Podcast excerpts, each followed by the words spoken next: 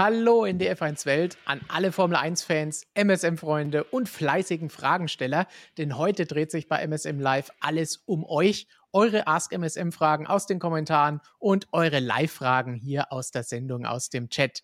Und die beantworte ich wie üblich nicht alleine, sondern ich habe mir natürlich wieder Verstärkung aus unserer Redaktion in die Sendung geholt. Nach letzter Woche MSM Live und der Analyse am Sonntag vom Frankreich Grand Prix gibt es quasi einen Hattrick in dieser Besetzung. Zum einen mit unserem Undercover-Mann aus Sarajevo. Servus Flo. Servus. Und zum anderen und einem unserer neuen TikTok-Gurus. Hey Tom. Servus. Und nach Frankreich. TikTok-Guru würde ich jetzt nicht sagen, aber. Da, doch, doch, doch, das ist schon ziemlich gut. Wenn ihr es noch nicht gesehen habt, schaut drauf. Gestern gab es da auch ein spannendes TikTok über eine Versteigerung bei Ferrari. Aber keine Zeit für Versteigerungen haben wir, denn zwischen Frankreich und Ungarn geht es gleich weiter mit der Formel 1 Back-to-Back-Action. Und wir nutzen die Zeit, um auf das zu schauen, was ihr die ganze Zeit in den Kommentaren diskutiert und auch bei uns natürlich ein großes Thema ist, nämlich die Situation rund um Ferrari und Charles Leclerc, was da jetzt im WM-Kampf noch möglich ist, wie es zwischen Ferrari und Leclerc aussieht und ob das alles nochmal was wird in dieser Saison und auch in der Zukunft. Da haben wir von euch Fragen herausgesucht. Zunächst beginnen wir mal mit Fragen von AskMSM dran denken, Hashtag AskMSM unter jedem unserer Videos und vielleicht seid ihr dann bei einem der nächsten Videos mit dabei. Und hinterher schauen wir dann, was ihr auch heute noch live hier mit zu sagen habt. Seid ihr schon bereit loszulegen in die rote Hölle, Immer. die da aktuell lodert in Maranello? Natürlich. Sehr gut. Dann hoffentlich seid ihr auch alle wunderbar mit dabei. Die erste Frage oder der erste Kommentar, was Ferrari angeht, kommt von Halfbrain86. Trotz Binottos Optimismus, ich denke, Max wird eher nochmal Weltmeister als Leclerc mit Ferrari dieses Jahr. Das Team vergeigt es einfach zu oft, sei es mit der Strategie oder der Zuverlässigkeit. Und Leclerc selber ist zu nervös und macht zu viele Fehler wie jene in Imola oder Frankreich. Da ist Max viel abgebrühter und cooler unterwegs so ein bisschen in diese Richtung ins gleiche Horn blasen auch andere. Auch Leon hat gesagt, Leclerc ist halt, was den Weltmeisterschaftskampf angeht, ziemlich grün hinter den Ohren. Deswegen sieht das Ganze da schlecht aus. Seht ihr das auch so? Ja, ich würde sagen, an sich schon. Natürlich merkt man ein bisschen, dass Max Verstappen schon seit Jahren gut performt und eigentlich in den letzten Jahren auch kaum mehr Fehler macht. Leclerc hat es in seiner Karriere bisher doch noch immer so gehalten, dass er ab und zu noch den einen oder anderen Fehler eingestreut hat. Und jetzt vor allem mit einem WM-Kampf auf dem Buckel, da macht das natürlich einen großen Unterschied bei Max, der da diese Erfahrungswerte schon hat und dementsprechend auch ein bisschen cooler an die Sache rangehen kann. Auf der anderen Seite natürlich ist, liegt vieles auch bei Ferrari. Leclerc hätte vermutlich in Spanien gewonnen, möglicherweise auch in Aserbaidschan gewonnen, wenn Ferrari nicht jeweils einen Defekt zu beklagen gehabt hätte. Gut, Monaco kann man jetzt diskutieren, die Strategie dort. Das war generell schwierig zu callen, aber auch dort war natürlich der Sieg drinnen. Also Verstappen macht Fehler, aber viel mehr Punkte hatte bis jetzt noch die Ferrari-Technik gekostet. Leclerc macht Fehler. Na, war schon Verstappen der, gesagt. Der, der freudsche Versprecher. Der, das ist vielleicht der Wunsch des Vaters des Gedankens, damit es wieder ein bisschen enger wird im WM-Kampf. Aber Leclerc hat Fehler gemacht. Ja, zwei, die du angesprochen hast, die auch schon unser Leser und Zuschauer angesprochen haben in den Kommentaren mit Imola und Frankreich. Tom, wie siehst du die Fehlerquote von Charles Leclerc? Ja, ähm, Flo hat da absolut recht gehabt, meiner Meinung nach. Aber man muss auch bedenken, äh, der Verstappen fährt jetzt, glaube ich, auch schon drei Jahre länger als der Leclerc in der Formel 1. Und der hat Anfang seiner Saison oder Anfang seiner Formel 1-Zeit auch das eine oder andere Mal richtig Kleinholz produziert. Ähm, er hat auch schon ein Jahr eben WM-Erfahrung oder WM-Kampferfahrung mehr. Das äh, vergisst man da vielleicht so ein bisschen. Ähm, Leclerc fährt schon oder hat, hat, einfach weniger Erfahrung. Deswegen kann ja auch noch kommen. Äh, absolut, also aktuell hat, habt ihr absolut recht. Äh, die Fehlerquote ist zu hoch, um Weltmeister zu werden. Wenn man auf so einem, ho hohen Niveau fahren darf, darf das nicht passieren. Und ähm, ja, aber man muss auch nicht, davon nicht vergessen, der Max hatte auch mal äh, so Jahre, wo er wirklich einiges weggeworfen hat. Wir haben es ja schon mal ganz kurz am Sonntag in unserer Analyse in der ersten Reaktion auf das Rennen angesprochen und auch sonst haben wir ja schon öfter drüber gesprochen, auch letztes Jahr, gerade zu Saisonbeginn.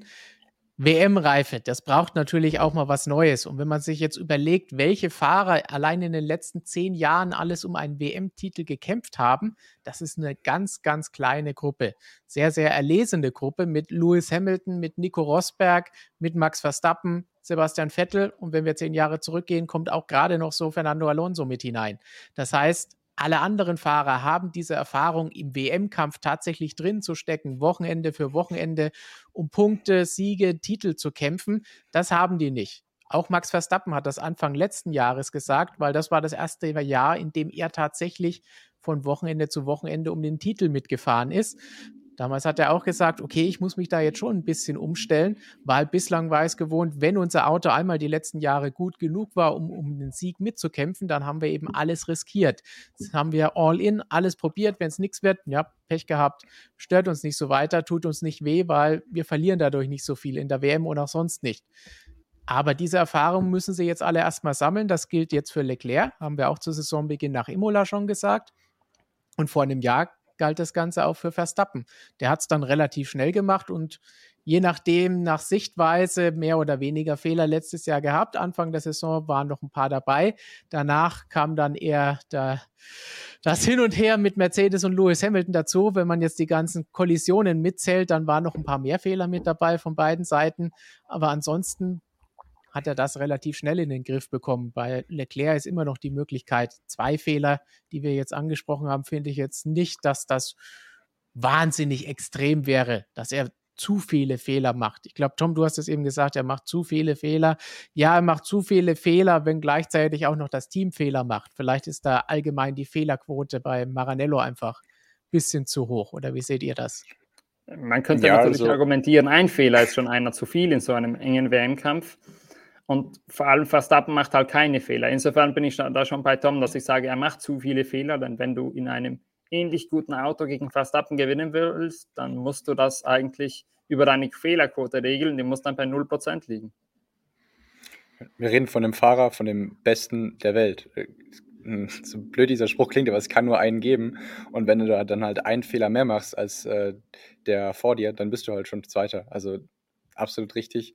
In einem Kampf hätte Verstappen oder Hamilton einen Fehler mehr letzte Saison gemacht, wäre das wahrscheinlich schon vor Abu Dhabi entschieden gewesen. Insofern ja, ist zwar nur zwei Fehler, zwei Fehler von Leclerc, aber die reichen dann halt in so einem engen Kampf. Dem werfe ich jetzt werfe ich jetzt einfach mal entgegen etwas, was ich mit Christian besprochen habe am Montag, als wir gesprochen haben, als er sich auf der langen, langen Rückfahrt aus Frankreich befunden hat. Da habe ich nämlich auch gesagt, okay, ja, vielleicht haben Verstappen und Hamilton letztes Jahr weniger Fehler gemacht, vielleicht hat aber Verstappen auch einfach nur die Fehler gegen den richtigen Fahrer gemacht. Denn wenn er den Fehler gemacht hat oder Hamilton, dann waren halt gleich beide draußen und nicht nur einer. Dadurch kam es nie zu solchen Problemen, dass der andere plötzlich 25 Punkte mehr hat. Ja, ja aber waren das wirkliche Fehler? Ich würde sagen, Monza war insofern an sich schon ein Fehler, weil er da definitiv nicht reinstecken darf, aber punktetechnisch war das, glaube ich, sogar ein bisschen Kalkulation dabei, dass er weiß, wenn beide kollidieren, sind beide raus.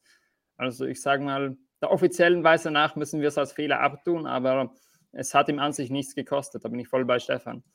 Ich meine, natürlich hat auch Verstappen dieses Jahr einen kleineren Fehler gemacht, nämlich in Barcelona, dass er einmal ins Kiesbett gesetzt hat, aber dort hat er dann eben erstens sich die richtige Stelle ausgesucht zum Fehler machen, wenn man das so sagen kann, und andererseits auch nachher wieder gut alles zurückgeholt, das Rennen gewonnen. Also was will man mehr? Ich lese jetzt auch öfter in den Kommentaren oder gerade auch im Chat, Max ist abgeklärter. Ich meine, das ist klar, er ist schon länger mit dabei. Er hat auch schon mehrere Jahre lang Rennen gewonnen. Das heißt, für Leclerc war das ja auch erstmal eine Neuigkeit, um Rennsiege mitzufahren, Rennsiege zu holen und dann jetzt gleich auch noch der WM-Kampf obendrauf. Bei Max war das ja alles ein bisschen mehr verteilt über mehrere Jahre.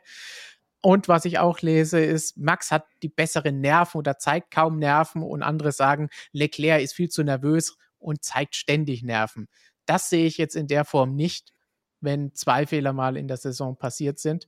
Und ja, es ist zum dummen Zeitpunkt passiert und dadurch ist der Rückstand wahnsinnig groß angewachsen. Aber ich würde jetzt nicht sagen, dass er ständig Nerven zeigt oder keine Nerven hätte. Würde ich auch nicht sagen. Aber äh hatte doch jedes Jahr noch seine paar Fehlerchen dabei.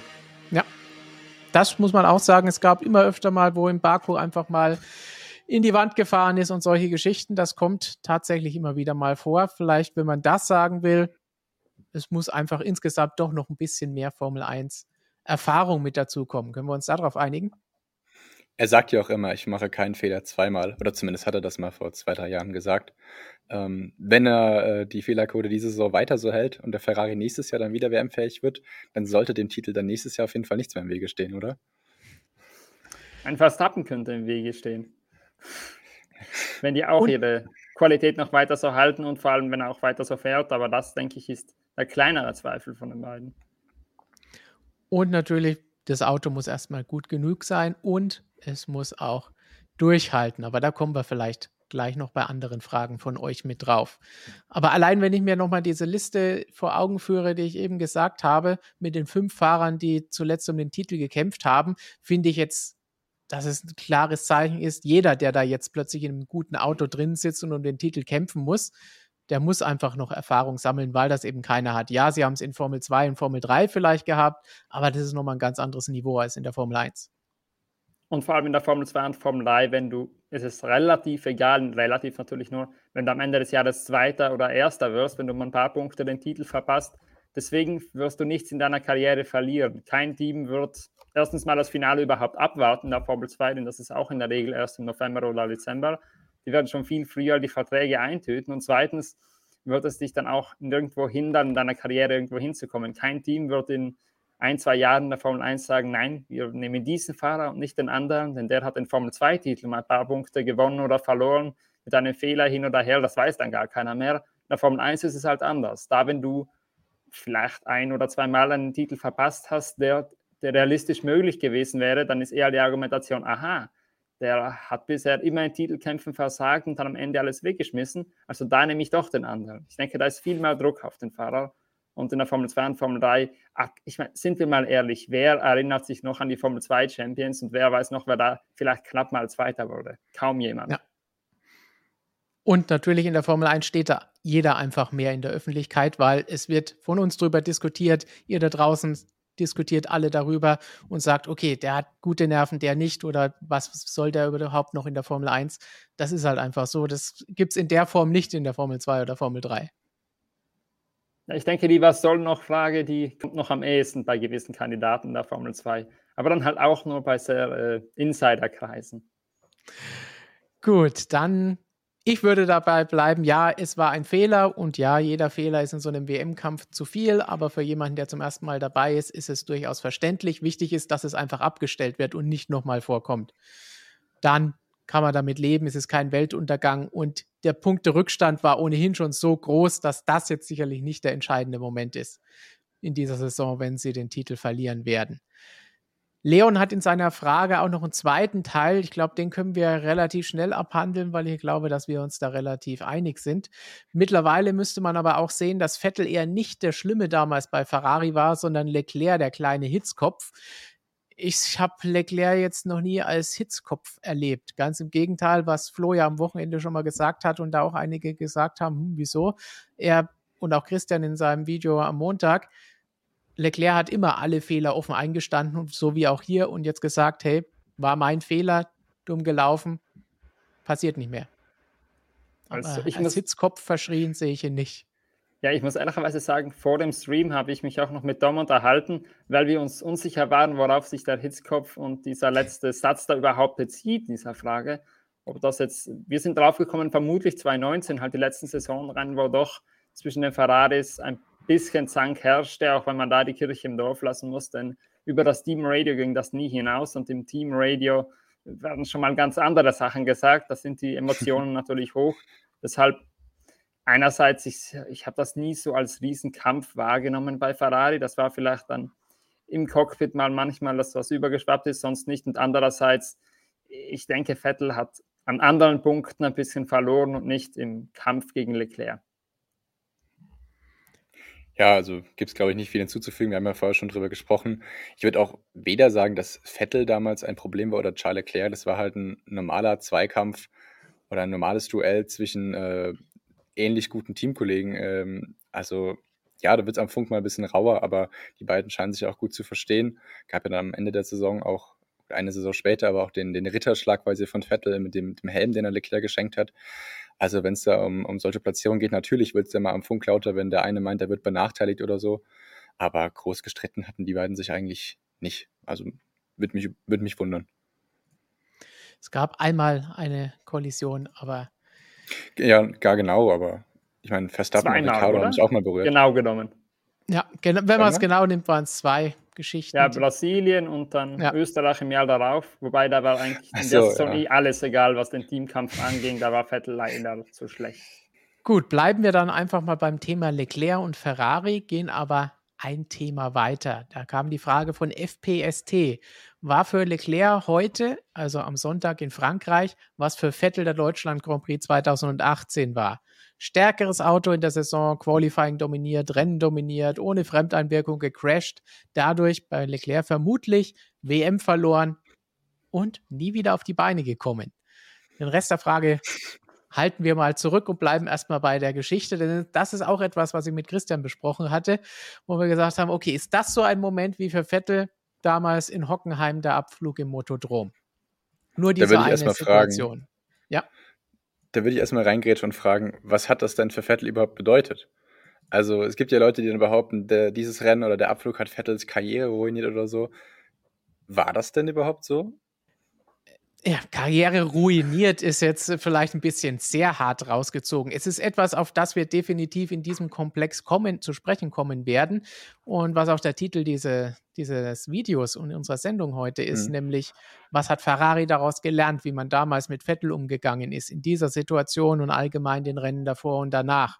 Denn das Problem damals war, dass Ferrari sich damals nicht festgelegt hat und auch nicht hinter seinen Fahrer gestellt hat, der im WM-Kampf war. Sie ist, ja, ja, lass Kimi fahren, lass Kimi gewinnen, lass das machen, wir lassen das alles offen.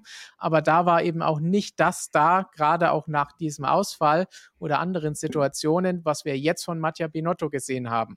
Und ich weiß, viele von euch da draußen haben Maurizio Arrivabene immer gemocht, Christian und ich, wir, wir mochten ihn, wenn er immer seine Anekdoten ausgepackt hat und erzählt hat, wie Kimi unter dem Auto liegt und am Unterboden schraubt.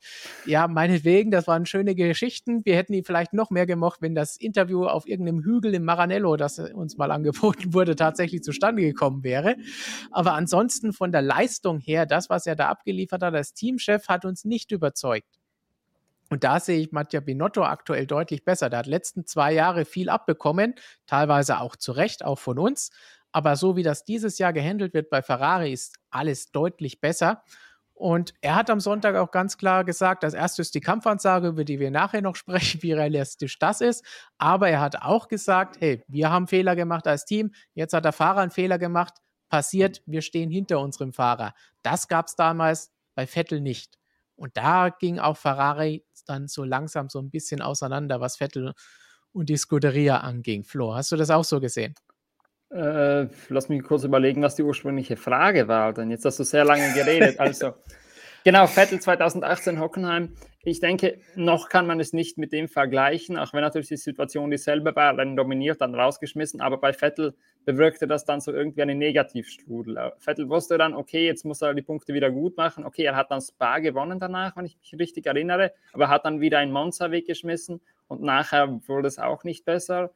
Äh, dann kamen die weiteren Dreher dazu in den nächsten Rennen. Also ich glaube, bei Vettel hat das echt so einen Negativstrudel bewirkt wer dann am Anfang wusste, okay, ich muss die Punkte wieder gut machen, wurde etwas aggressiver, äh, äh, etwas ungestümer und schon wieder hat er einen weggeschmissen und dann wusste er wieder, okay, jetzt muss ich erst recht Punkte gut machen, dann immer weiter. Und irgendwann war er dann komplett verunsichert und 2019 kam dann Leclerc daher, da war auch nicht mehr wirklich der WM-Kampf, aber bei Vettel hat das so irgendwie diese Initialzündung gegeben, dass sein Ferrari-Projekt gescheitert ist.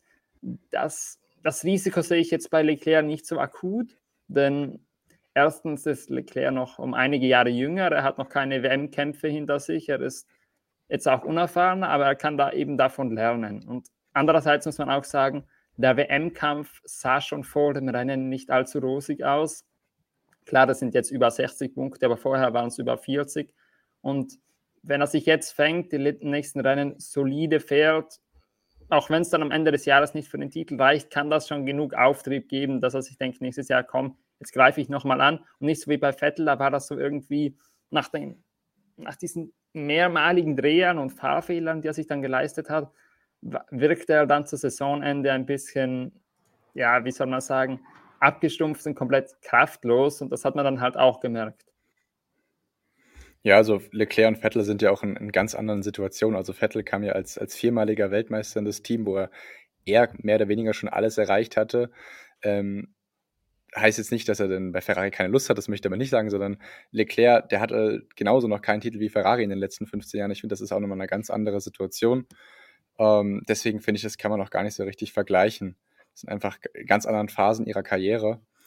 Und deswegen, ich gehe auf jeden Fall nicht davon aus, dass ähm, Leclerc jetzt in dasselbe Szenario verfällt wie Vettel, wo ich auch generell an, ankreiden würde, dass Deutschland die, der Auslöser für den Vettel-Untergang war. Aber das ist ein anderes Thema. Gut, dann haken wir das Thema Vettel erstmal ab und schauen weiter im Thema Leclerc und Ferrari, denn da auch im Chat lese ich jetzt gerade wieder äh, von JK zum Beispiel, Binotto muss weg, der Typ hat Ferrari kaputt gemacht. Wie erlebt ihr denn bislang Mattia Binotto jetzt über die Jahre, die er da war? Es gab relativ negative Aussagen. Natürlich 2020, als nichts gelaufen ist. Letztes Jahr lief schon deutlich besser. Dieses Jahr noch mal besser. Sie sind in der Lage, Rennsiege einzufahren und um die WM zu kämpfen. Deswegen möchte ich vorab schon mal sagen, also er hat sie kaputt gemacht, sehe ich nicht. Aber wie seht ihr seine Arbeit bislang? Also, wenn er sie kaputt gemacht hat, dann hat er sie jetzt auch wieder schön her zurück hergestellt und dorthin geführt, wo sie hingehören und wo sie vor seinem Amtsantritt auch waren, nämlich in Titelkämpfen. Die waren auch vor seinem Amtsantritt nicht erfolgreich. Dieses Jahr sah es auch so aus. Also ich denke, Binotto hat da schon große Schritte geleistet, dass die Scuderia jetzt wieder vorne ist. Und er ist meiner Meinung nach der Letzte, der jetzt irgendwie den Hut nehmen müsste in der Situation. Denn schließlich, weil er das Mastermind hinter dem neuen Auto, das Mastermind hinter dieser Wiederauferstehung, die sie in diesem Jahr erlebt haben. Ich denke, damit hat nicht jeder gerechnet, dass Ferrari gleich wieder so stark ist. Klar, man hat es gehofft und vor allem bei Ferrari hat man das gehofft. Aber das hat man auch bei McLaren und dort hat es nicht so funktioniert. Ja, ich erinnere mich jetzt noch an die Saison 2020, wo im Prinzip jeder TV-Experte oder jeder Formel-1-Experte öffentlich äh, Binotto angeschossen hatte. Ich erinnere mich da auch an ein Interview von Nico Rosberg, der Ferrari aufforderte, doch einfach Toto Wolf zu verpflichten. Ähm, ich finde es auch nicht so, dass er so schlecht ist. Ja, der hat dieses Auto, das Auto war schlecht, aber man muss auch bedenken, warum dieses Auto 2020 so schlecht war, eben mit dem Hintergrund 2019 und diesem Regelwirrwarr, wo man ja bis heute nicht genau weiß, was äh, Ferrari mit der FIA besprochen hat. Und ja, der Rest hat Flo eigentlich gesagt, hat das Team super wieder aufgebaut, ist die Figur hinter dem, ja, dem aktuellen Aufschwung, was zumindest die Pace angeht. Und ähm, ich sehe ihn auch nicht so, so schlecht, wie der von vielen Medien immer noch gemacht wird. Also würde ich nicht unterschreiben.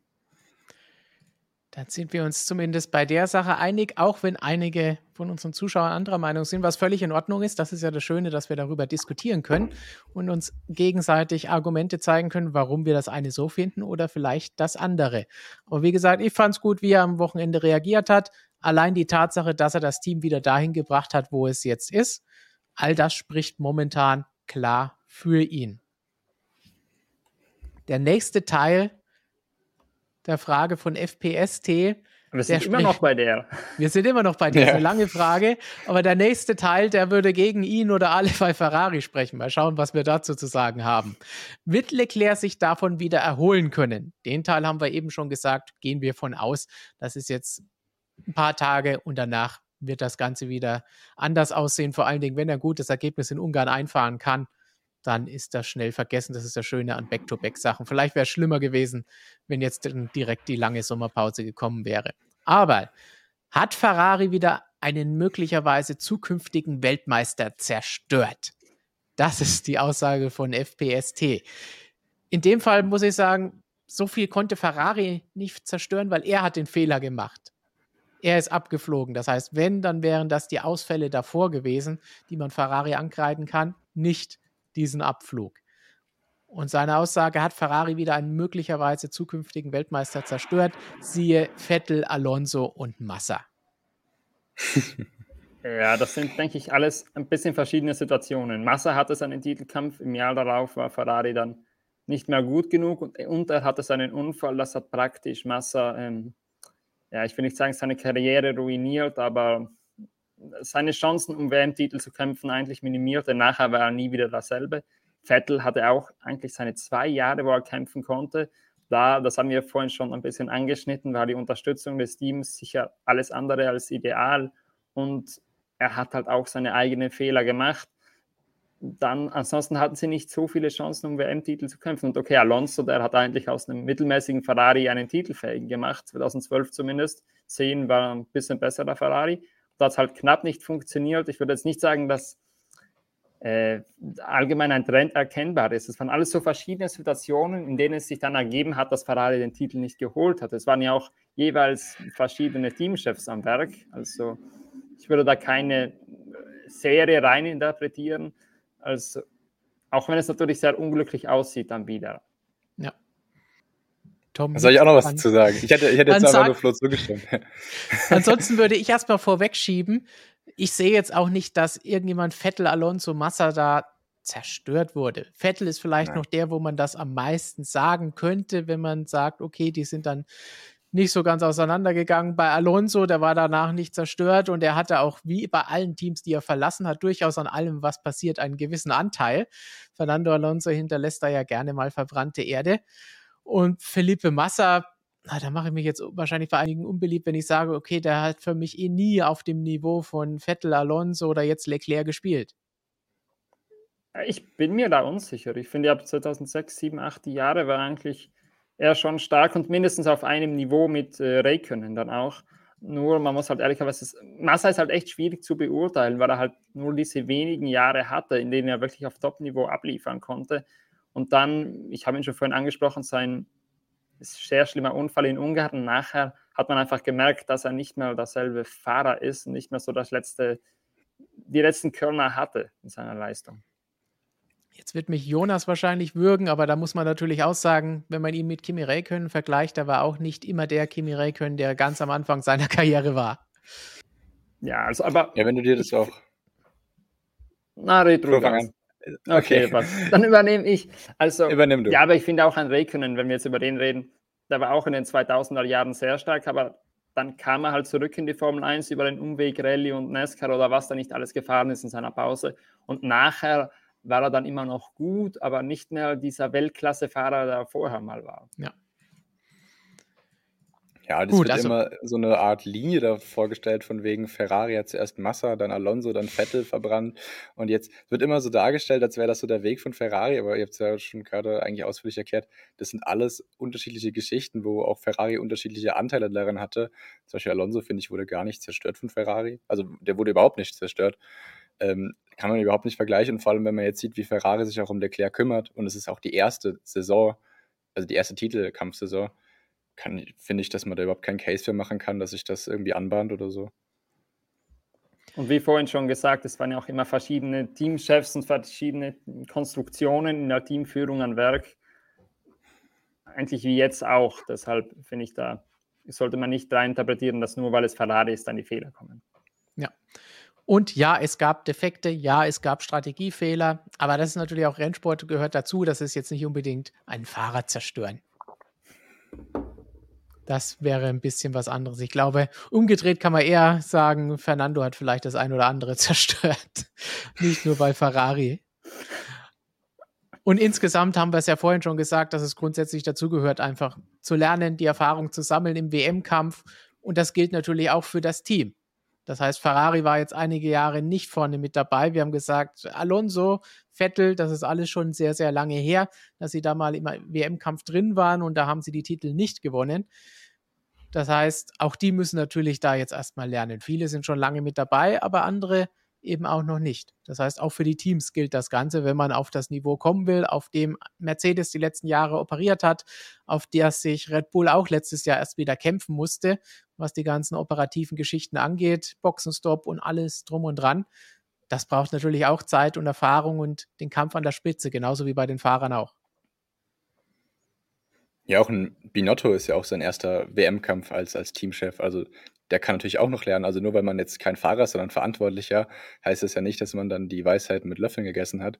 Auch der wird bestimmt noch dazulernen können. Also vor allem bei Binotto muss man sagen, der hat schon eine sehr große Lernkurve hingelegt, seit er Teamchef wurde bei Ferrari. Am Anfang wurde ihm ja nur eine sehr kurze Haltbarkeit prognostiziert. Man hat auch gesehen, dass er sehr viele Aufgaben eben auf sich selber genommen hat, sehr viele Aufgaben noch selber übernommen hat und das hat nicht funktioniert bei Ferrari in den ersten Jahren. Und da ist er dann auch mit den Jahren, das hat er auch selbst mal gesagt, letztes Jahr schlauer geworden und hat viel mehr Sachen delegiert und wirklich nur die essentiellen Teamführungssachen übernommen, damit er da nicht überlastet war. Und ich denke, das hat Ferrari ganz gut getan und vor allem auch ihm ganz gut getan.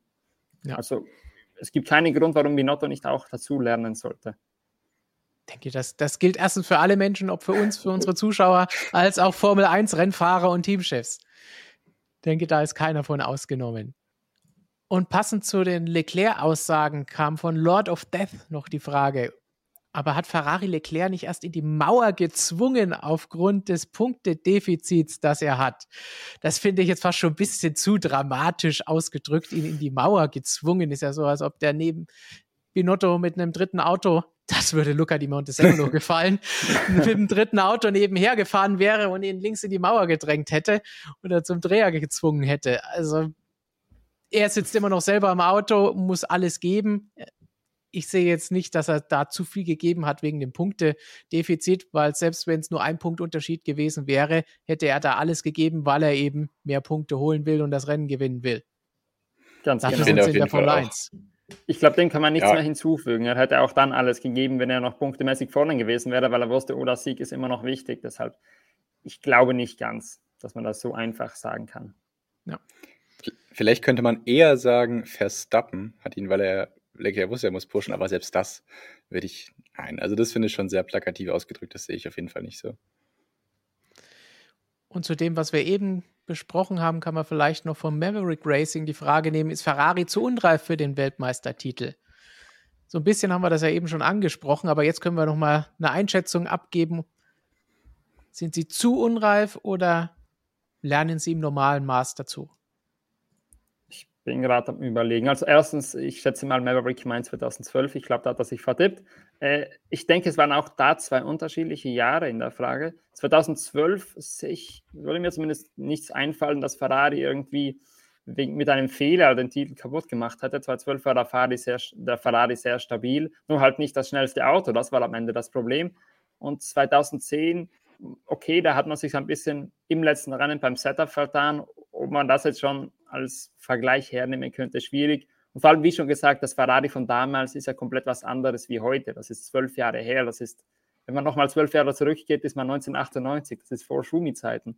Also wir vergleichen hier 98 mit 10, nur im Verhältnis gesehen. Ich glaube, da ist kaum mehr was genau so bei Ferrari, wie es damals war und die Personalien erst recht nicht. Ich würde auch sagen, ähm, also du hast jetzt nach unserer Einschätzung gefragt.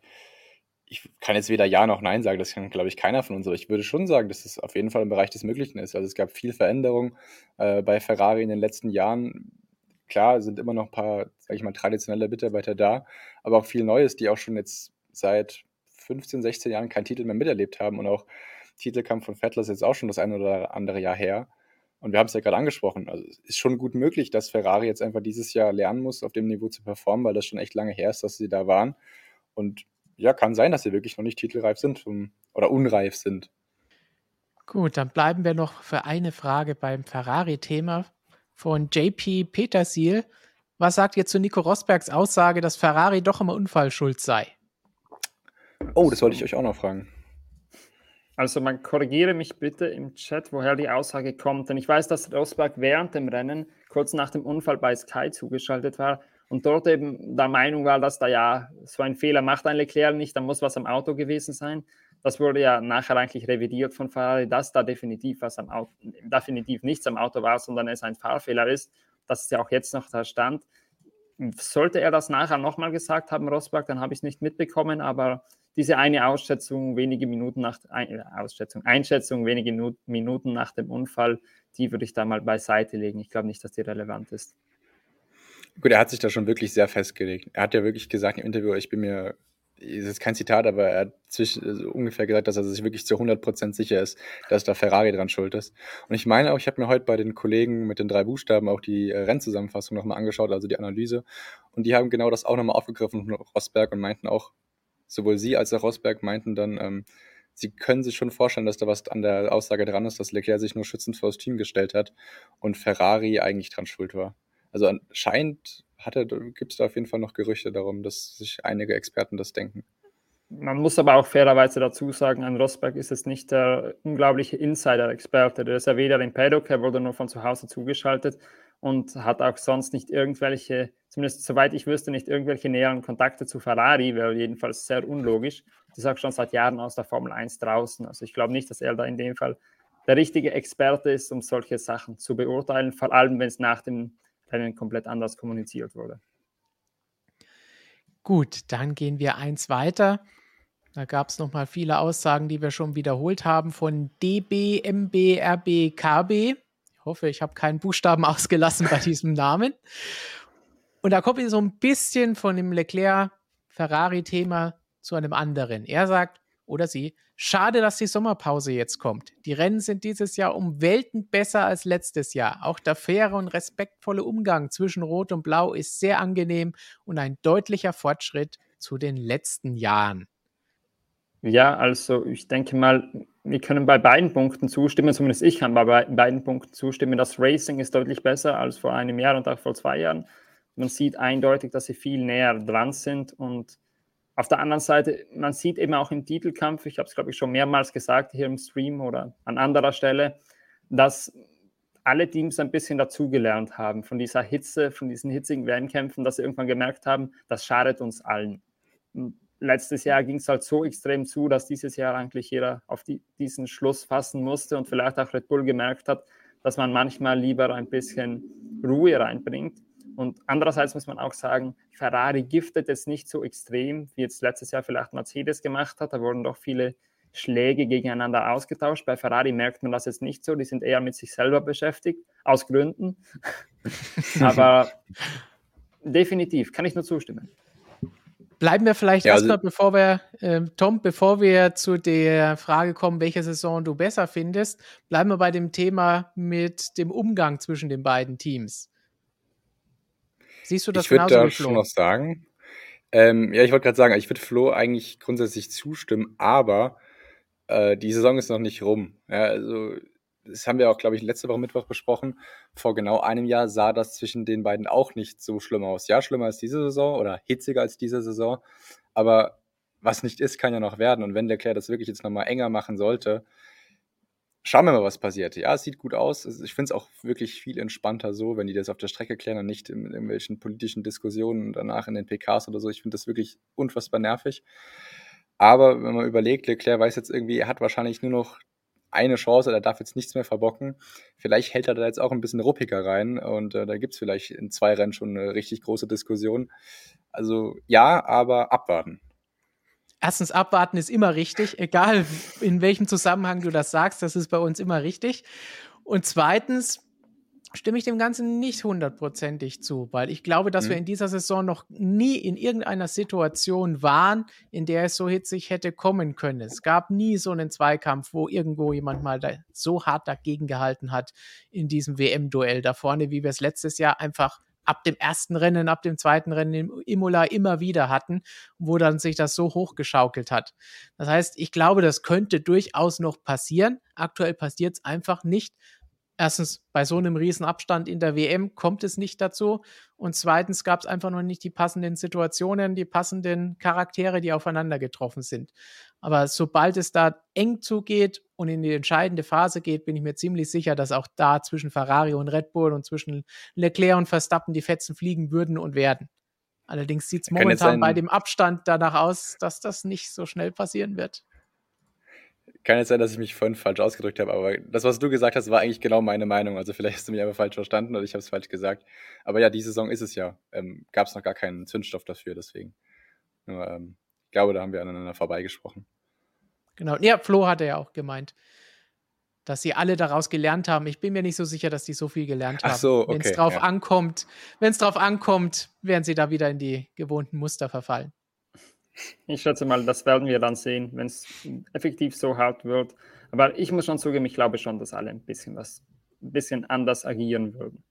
Es ist natürlich auch eine andere Situation, haben wir ja auch schon öfter gesagt.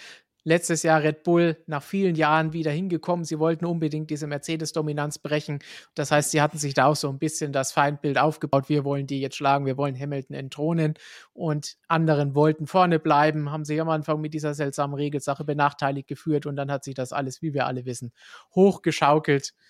Mal mit Grund, oftmals auch ohne irgendwelche Gründe dafür. Mal schauen. Bleiben wir dann bei dem anderen Teil der der Frage, ist 2022 besser als 2021, wenn wir jetzt mal rein vom Umgang der Titelaspiranten absehen? Vom Racing her definitiv. Von, also vom Titelkampf her, nein. Oh, das ist eine Frage. Ähm, Racing her, ja. Da wird, wurde, glaube ich, auch gesagt, um Welten besser. Ich würde sagen, es ist schon besser. Um Welten besser, das ist immer so eine Aussage ich würde jetzt nicht sagen, um Welten besser, aber es ist deutlich besser. Ist der Titelkampf genauso spannend wie letztes Jahr? War der nicht letztes Jahr um die Zeit schon, hat man da auch nicht davon gesprochen, dass er schon mehr oder weniger entschieden ist? Also ich glaube, letztes Jahr um die Zeit war es doch auch relativ hm. langweilig schon, bevor Nein, Verstappen abgeflogen ist. Letztes Jahr um diese Zeit war genau der Zeitpunkt, als Verstappen gerade Echt? vor ein paar Wochen ja. abgeflogen ist. Und vor allem okay, auch damals, als ich glaube, der Unterschied mal 30 Punkte waren ungefähr, da hat man auch, glaube ich, nie davon gesprochen, dass jetzt alles schon entschieden ist. Mhm. Ich könnte mich zumindest okay, nicht gut. daran erinnern. Und so extrem war ja, der Abstand auch letztes Jahr nie. Ja, dann sage ich auch, also definitiv dieses Jahr spannender. Äh, nicht spannender. Ja, also spannender, denke ich, bei dem Abstand wird ein schweres Argument, das Ganze durchzusetzen. Was ich aber gerade im Chat gelesen habe, das ist tatsächlich ein bisschen schade. Ähm, das Feld ist halt, ich habe jetzt keine genauen Zahlen, aber schon weiter auseinandergegangen. Also die, die Lücke zwischen den Top-Teams und dem, dem Rest und Mercedes, die ja irgendwie manchmal zu den Top-Teams gehören, manchmal zum Rest, die ist, was ja auch normal ist bei einer Regeländerung am Anfang, dass erstmal einer oder wenn man Glück hat, zwei vorne wegfahren. Das ist halt schade in der Saison, dass man viel weniger Teams hat die Chance haben, mal an einem Podium zu, zu schnuppern zumindest. Ja, das, es ist schwierig zu vergleichen. Von der Dramaturgie in der WM her wird es einfach auch schwer, die letzte Saison, egal ob einem das gefallen hat, was da passiert ist oder nicht, das Ganze irgendwie zu überbieten. Deswegen ist es vielleicht auch ein bisschen ein unfairer Vergleich. Im Vergleich zu den Jahren davor ist es definitiv eine Steigerung. Ja, und wir können da jetzt schon mal einen kleinen Spoiler machen. In der nächsten Ausgabe unseres Printmagazins werden wir auch nochmal beleuchten, so eine kleine Halbzeitbilanz. Was hat sich jetzt mit dieser neuen Formel 1 geändert im Kräfteverhältnis, bei den Regeln, bei den Autos? Wie sieht es da dieses Jahr aus? Was ist positiv? Was ist noch verbesserungswürdig? Das heißt, wenn ihr das sicher auch lesen wollt, in der Beschreibung ist der Link, solltet ihr unser Magazin noch nicht bestellt haben. So, dann haben wir jetzt jede Menge über Ferrari gesprochen so ein bisschen auch schon über Mercedes. Und deswegen kommen wir doch gleich mit der nächsten Frage von Formula One ein bisschen zu den Silberpfeilen. Und er oder sie fragt, hat Mercedes jetzt die Möglichkeit, Ferrari in Sachen Konstrukteurs-WM anzugreifen mit den neuen Updates, die zuletzt gekommen sind? Sie scheinen im Rennen ja doch zu funktionieren. Das ist jetzt ein ganz gefährliches Thema, wo wir vorsichtig sein müssen, haben wir schon öfter drüber gesprochen denn da passiert natürlich einiges, was Updates angeht. Und bei Mercedes ist es doch sehr streckenabhängig, was passiert.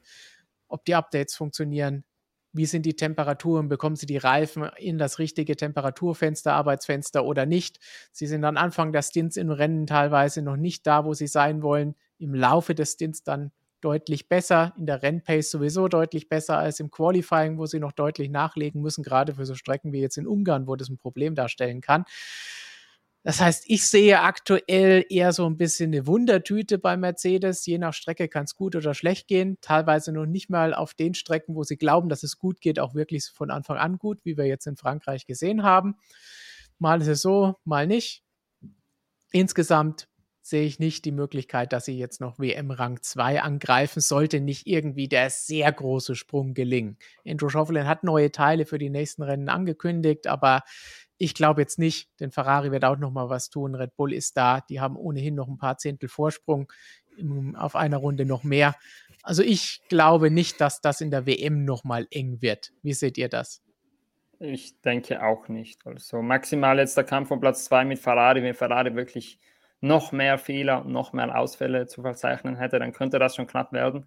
Aber einen wirklichen einen wirklichen Umbau von Grund auf kann ich mir nicht vorstellen bei Mercedes, nicht zu dem Zeitpunkt der Saison. Dann, wenn definitiv für 23, dass man noch das ganze Konzept in Frage stellt und so weiter. Aber diese Saison werden wir das definitiv nicht mehr erleben. Und insofern werden auch die Probleme immer in gewisser Weise noch bestehen bleiben. Und vor allem, wir hatten in dieser Saison einzelne Momente, wo Mercedes ganz vorne war, wie du schon richtigerweise gesagt hast. Aber wenn man auf, die gesamte, auf ein gesamtes Wochenende blickt, dann war es noch nie so, dass Mercedes wirklich immer stark ausgesehen hätte. Sie hatten entweder im Qualifying eine ordentliche Base wie in Österreich, bevor es beide weggeworfen haben, oder sie hatten eine im Rennen eben die Top Base. Die hatte man jetzt in Großbritannien und in Frankreich war das jetzt auch eine gute Base, wenn aber immer noch nicht bei Red Bull vorne dran. Genau das ist halt das Problem bei Mercedes. Man messt sich nur mit dem Besten, man messt sich mit Red Bull. Und solange man auf den Strecken, auf denen man eigentlich selber das Auto gut funktionieren sollte, solange man dort immer noch hinter Red Bull liegt, auch in der Rennbase, die das große Steckenpferd von Mercedes ist, sehe ich da keine Veränderung. Denn man darf nicht vergessen, dass andere Rennen in der Saison, wo Mercedes eigentlich die Chance hatte, um den Sieg mitzufahren, jetzt neben Frankreich, okay, da vielleicht weniger, aber in Großbritannien sah es lange danach aus, als würde Hamilton um den Sieg kämpfen. Das war nur nachdem Verstappen raus war. Wenn. Verstappen da in Führung liegend das Rennen kontrolliert hätte, wovon ich ausgehe, dann hätte es auch da anders ausgesehen. Also ich denke, Mercedes ist immer noch ein solides Podiumteam, hat auch in den letzten Rennen ein bisschen aufgeschlossen, wobei ich da vorsichtig bin, denn das waren jeweils Rennen, die Mercedes gelegen haben, von der Streckencharakteristik, von der Asphaltoberfläche und von allem. Und jetzt könnte das schon wieder schnell anders werden. Ungarn könnte da das erste gute Beispiel in die Richtung werden. Und es kommen dann auch noch einige Strecken, die dem Mercedes definitiv nicht liegen werden. Ja, muss man wirklich sagen, sie haben einfach Sie haben keine Defekte gehabt, das ist positiv und dadurch konnten sie diese Punkte ansammeln, aber sie haben eben von Fehlern profitiert. Oder wenn ein Fahrer wie jetzt Perez einfach mal ein schwaches Wochenende hat, von Defekten, die es auf beiden Seiten bei Red Bull und Ferrari gegeben hat, von Unfällen, von all diesen Dingen außenrum, weil sie immer durchgefahren sind, waren sie dann einfach da, um abzustauben. Aber aus eigener Kraft fehlt einfach noch zu viel. Und wenn Red Bull und Ferrari ihre Leistung bringen, ins Ziel kommen, dann sind sie auch klar vor Mercedes aktuell. Allerdings ist also es ich, durchaus interessant. Ja, Tom. Ich stimme euch beiden zu. Mit der KBM wird es sicherlich nichts mehr. Ähm, 45 Punkte sind es allerdings nur auf Ferrari. Ja, Mercedes ist im Qualifying noch recht weit weg. In den letzten Rennen waren sie im Rennen deutlich näher dran. Flo hat es auch schon richtig gesagt, da sind wir uns noch nicht ganz sicher, ob das jetzt wirklich die Realität ist oder einfach nur die Streckenbegünstigung. Wenn aber die Mercedes-Updates, die Schaublin angekündigt haben, sitzen, die Zuverlässigkeit von Ferrari weiter schlecht ist, dann halte ich zumindest nicht für unrealistisch, dass die beiden doch die Plätze tauschen könnten. Ich sage nicht, dass es ähm, passieren wird. Ich, ich, ich, halte es auf jeden Fall für vorstellbar. Mit, der, mit dem Gesamtsieg werden sie nichts zu tun haben. Platz zwei wird auch schwierig. Aber das ist eben ihr Steckenpferd, der, der Reifenverschleiß bzw. Der, Renn, der Rennspeed und eben die verdammt gute Zuverlässigkeit. Und die hatten einen Ausfall, das war Russell, der abgeflogen ist, beziehungsweise der in Silverstone wissen wir alle, warum er ausgeschieden ist. Das könnte halt ihre Karte sein. Ob es wirklich reicht für Platz zwei, weiß ich aber nicht. Aber ob die Zuverlässigkeit alleine dafür reicht, da müssen die anderen beiden wirklich mehr ja. Fehler machen und mehr Defekte haben. Aber es ist auf jeden Fall vom, vom Papier her, denkt man sich, oh ja, das könnte interessant sein, weil die 44 Punkte, die Mercedes an Ferrari dran ist, das ist deutlich geringerer Abstand als Ferrari zu Red Bull hat. Das heißt, ja, wenn man sich das anschaut, mathematisch sieht das dann schon ganz interessant aus, aber rein, wenn man sich die Leistung anschaut und so ein bisschen Mercedes hat ja schon am Anfang der Saison gesagt, oh, das Powerpassing haben wir nach zwei, drei Rennen gelöst und danach, dann ist uns die ganze Performance ist ja irgendwo im Auto drin, da sind wir uns sicher. Ja, war sie aber dann doch nicht und ist sie auch jetzt immer noch nicht. Deswegen diese Aussagen, oh, die müssten da jetzt wirklich viel finden. Es wäre schön, wenn wir diesen Dreikampf bekommen könnten, den wir uns ja irgendwo auch gewünscht haben zu Saisonbeginn. Drei Teams, die um Siege kämpfen, das wäre richtig gut. Vielleicht schlecht für den WM-Kampf, wenn Ferrari aufholen muss. Aber insgesamt spannend, zumindest um schöne Rennen zu sehen. Aber so ein bisschen habe ich da jetzt nicht den Glauben dran. Mercedes hat die letzten Jahre viel geschafft. Wäre toll, wenn sie das jetzt beweisen könnten und zeigen können, ja, sie sind tatsächlich das beste Team, indem sie das rumreißen. Aber aus eigener Kraft sehe ich das aktuell einfach noch nicht. Ich Hast du da mehr sagen, Vertrauen, Flo? Nein, ich würde auch sagen, im Moment äh, ist der Trend eher in die andere Richtung, so im Prinzip gegenläufig. Denn an der Spitze schaut es im Moment eher danach aus, als ob Ferrari immer tendenziell seit Kanada das bessere Auto hat als Red Bull. Das müssen wir jetzt noch sehen, wie das auf anderen Strecken aussieht. Aber seit Kanada würde ich doch sagen, dass Ferrari einen großen Schritt gemacht hat. Und wenn die äh, Zuverlässigkeit bei Ferrari nur gleich bleibt und sie doch jetzt doch mehr Rennen gewinnen in den verbleibenden Saisonläufen, dann sehe ich da eigentlich keine rechnerische Chance, wie Mercedes die Punkte noch aufholen sollte. Gut, dann würde ich sagen, können wir diese Saison abhaken. Aber Marinus hat noch gefragt, glaubt ihr, dass Mercedes nächstes Jahr wieder um den Titel kämpfen kann? Wenn es ein Team gibt, dann doch Mercedes, die bewiesen haben, dass sie unfassbar große Abstände auf, also unfassbar in Anführungszeichen. Aber wenn es ein Team gibt, an dem man das zutraut, und glaube ich, sind wir uns alle einig, dann ist es doch Mercedes, oder? Da stimme ich dir zu. Ob sie jetzt nächstes Jahr schon um den Titel kämpfen, ich weiß noch nicht, denn das große Problem, das im Moment alle Teams haben mit der Entwicklung, ist, dass keiner so richtig Geld in die Hand nehmen kann, weder um dieses Jahr zu entwickeln noch für nächstes Jahr, weil es oft gar nicht absehbar ist, wie hoch die Inflation in Großbritannien noch wird. Deshalb mhm.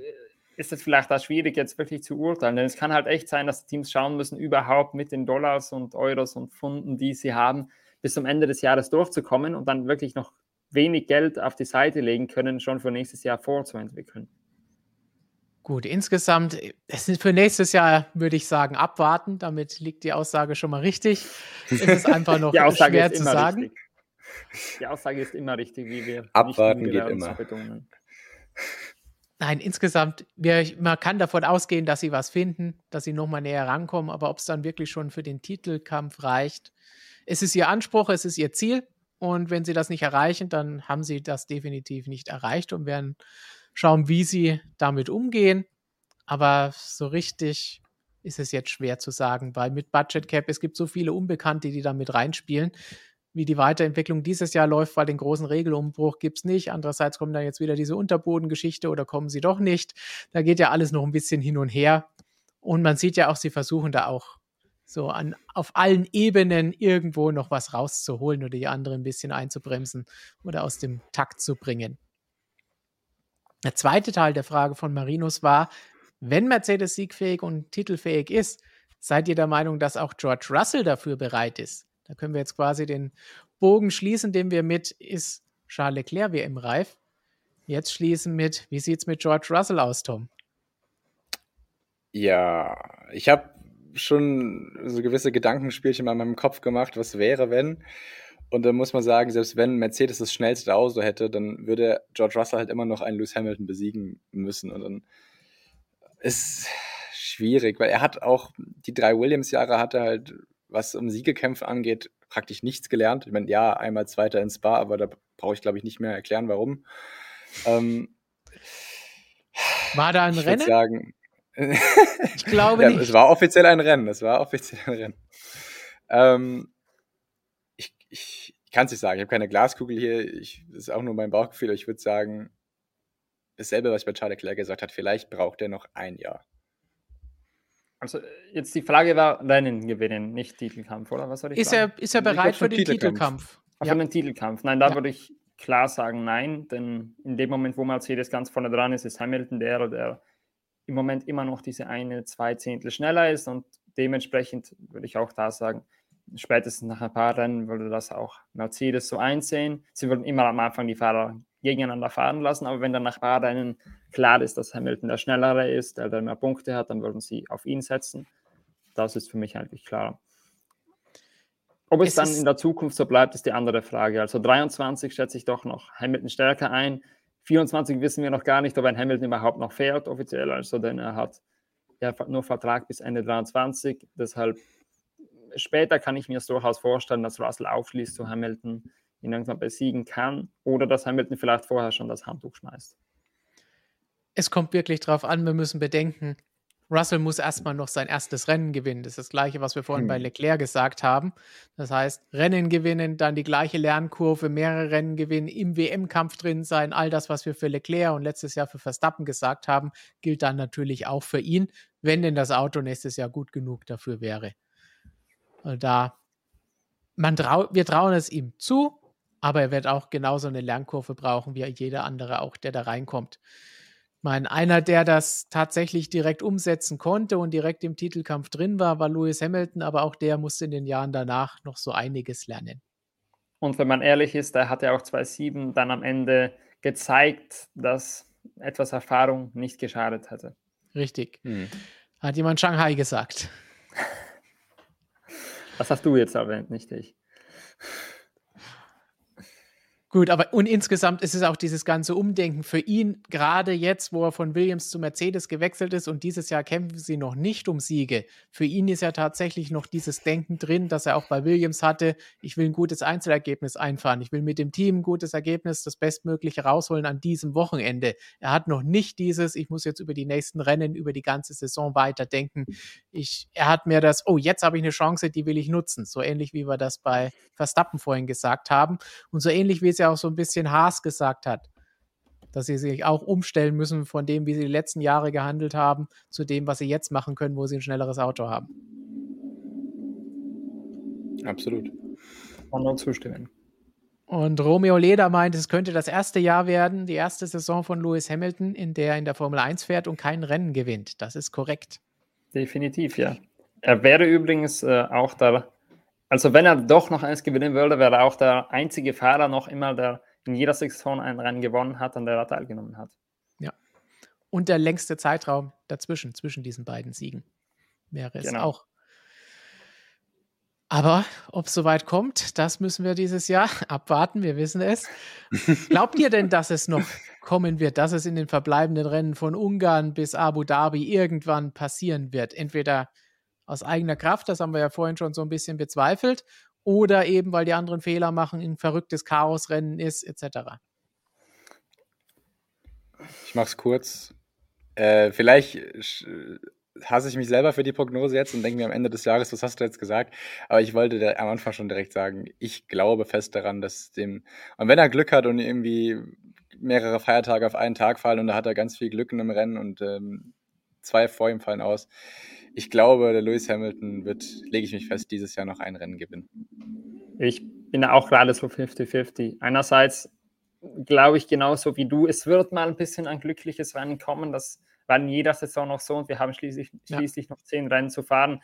Irgendwo kann er schon mal was abstauben. Auf der anderen Seite von der Base her und auch von den verbleibenden Strecken her wird es nicht besser als das, was er in den letzten Wochen so hatte. Deshalb bin ich mir unsicher. Ich, damit spannend bleibt, gehe ich auf Nein. Wollen wir um was wetten Romeo, Romeo ist richtig, lehnt sich weiter aus dem Fenster und sagt gleich zwei Siege für Louis und einen für George. Also, also das da würde ich, mich trauen, würde ich klar widersprechen. Ja. Also drei da Siege. kein Geld drauf. Das halte ich momentan für schwierig. Da müsste wirklich ein ganz, ganz großer Sprung kommen, von dem wir vorhin gesprochen haben. Ich sage, aus eigener Kraft wird es nicht möglich sein, aber es gibt jedes Jahr immer mal irgendwie Chaos oder irgendwo was passiert. Und ich sage, wenn Mercedes-Fahrer gewinnt, dann ist es Lewis, der jetzt einfach die letzten Rennen noch wieder klar in Fahrt gekommen ist. Am Anfang der Saison haben wir gesehen, da hat es alles nicht hundertprozentig gepasst und gestimmt. Aber jetzt die letzten paar Rennen hat man klar gesehen. Viermal auf dem Podium, hintereinander jetzt weg. Wenn, dann wird er das machen. Da kommt dann die Erfahrung durch und wenn das Auto schnell genug ist und sich die Chancen ergeben, dann wird er da zuschlagen und sich das nicht nehmen lassen. Warten wir mal auf das nächste Regenrennen ab, was dann passiert. Aber, aber jetzt musst du die Prognose abgeben, ja oder nein? Wollt eins gewinnen oder keins? Ja. Okay. Und wenn es ein Mercedes-Fahrer gewinnt, wenn ein Mercedes-Fahrer gewinnt, ist es Hamilton. Gut, so viel zu dieser Frage. Und damit schauen wir mal, was ihr sonst noch so an Fragen uns gestellt habt. Wir haben eben schon Haas angesprochen. Bleiben wir doch dabei, denn da gab es einige Fragen zu.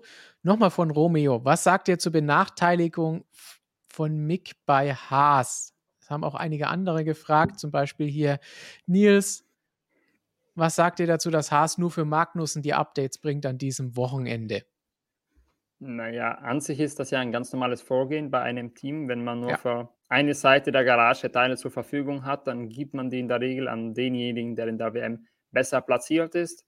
Und in dem Fall ist das Magnus und deshalb, ich würde da nicht von Benachteiligung reden. Ich würde sagen, das ist ein ganz normales Prozedere in jedem Team, das meines Wissens auch bis in den letzten Jahren zumindest jedes Team genauso abgehandelt hat. Ich könnte mich zumindest an keines erinnern, wo mal der schlechtere Fahrer neue Teile zuerst bekommen hat. Deshalb würde ich da jetzt nicht irgendwie die Benachteiligungskeule schwingen, sondern einfach denken, Das ist ganz normal. Und vor allem, man muss auch sagen, es muss nicht einmal ein großer Nachteil sein für Schumacher. Denn wir haben gesehen in den letzten Rennen eigentlich, dass der Haas immer noch ordentlich funktioniert hat.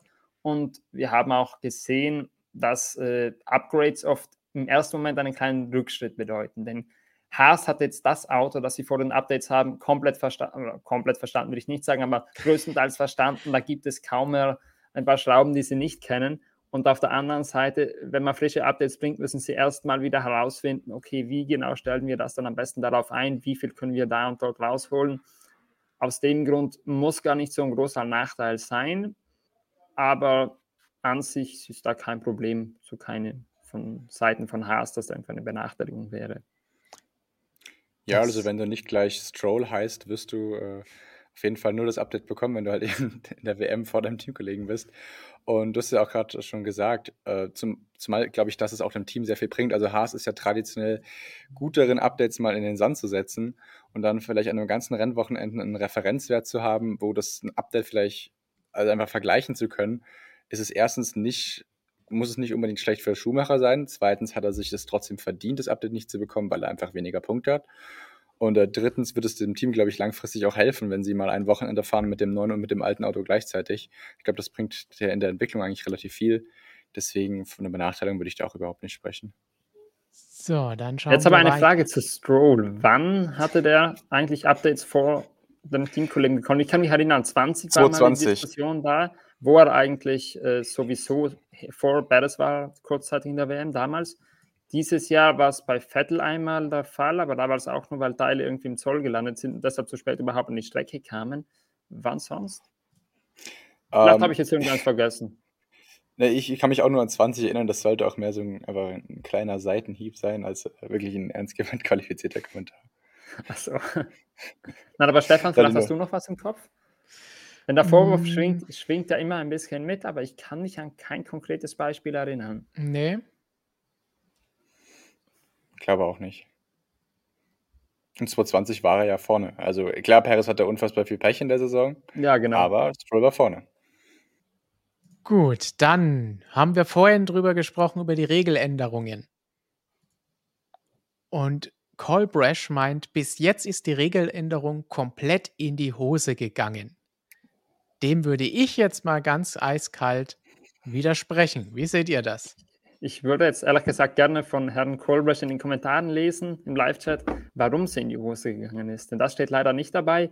Für mich hat eigentlich alles so funktioniert, wie es sollte. Die Autos sind näher beieinander. Klar, überholen ist immer noch nicht einfach, aber überholen soll und darf auch nicht einfach sein im Motorsport, sonst wird es langweilig.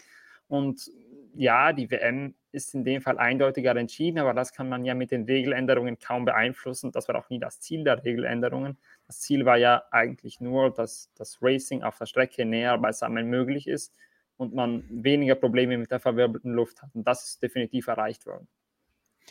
Sehe ich genauso. Haben wir auch an dieser Stelle schon mal, als wir ein erstes kleines Fazit gezogen haben, mit Christian hier besprochen. Es Aber wie gesagt, ich würde gerne hören, was der Herr Kohlberg, ja, äh, wie er zu dieser Ansicht kommt. Ja. Vielleicht, wenn er das in den Kommentaren erklärt, können wir dann nochmal genauer darüber diskutieren.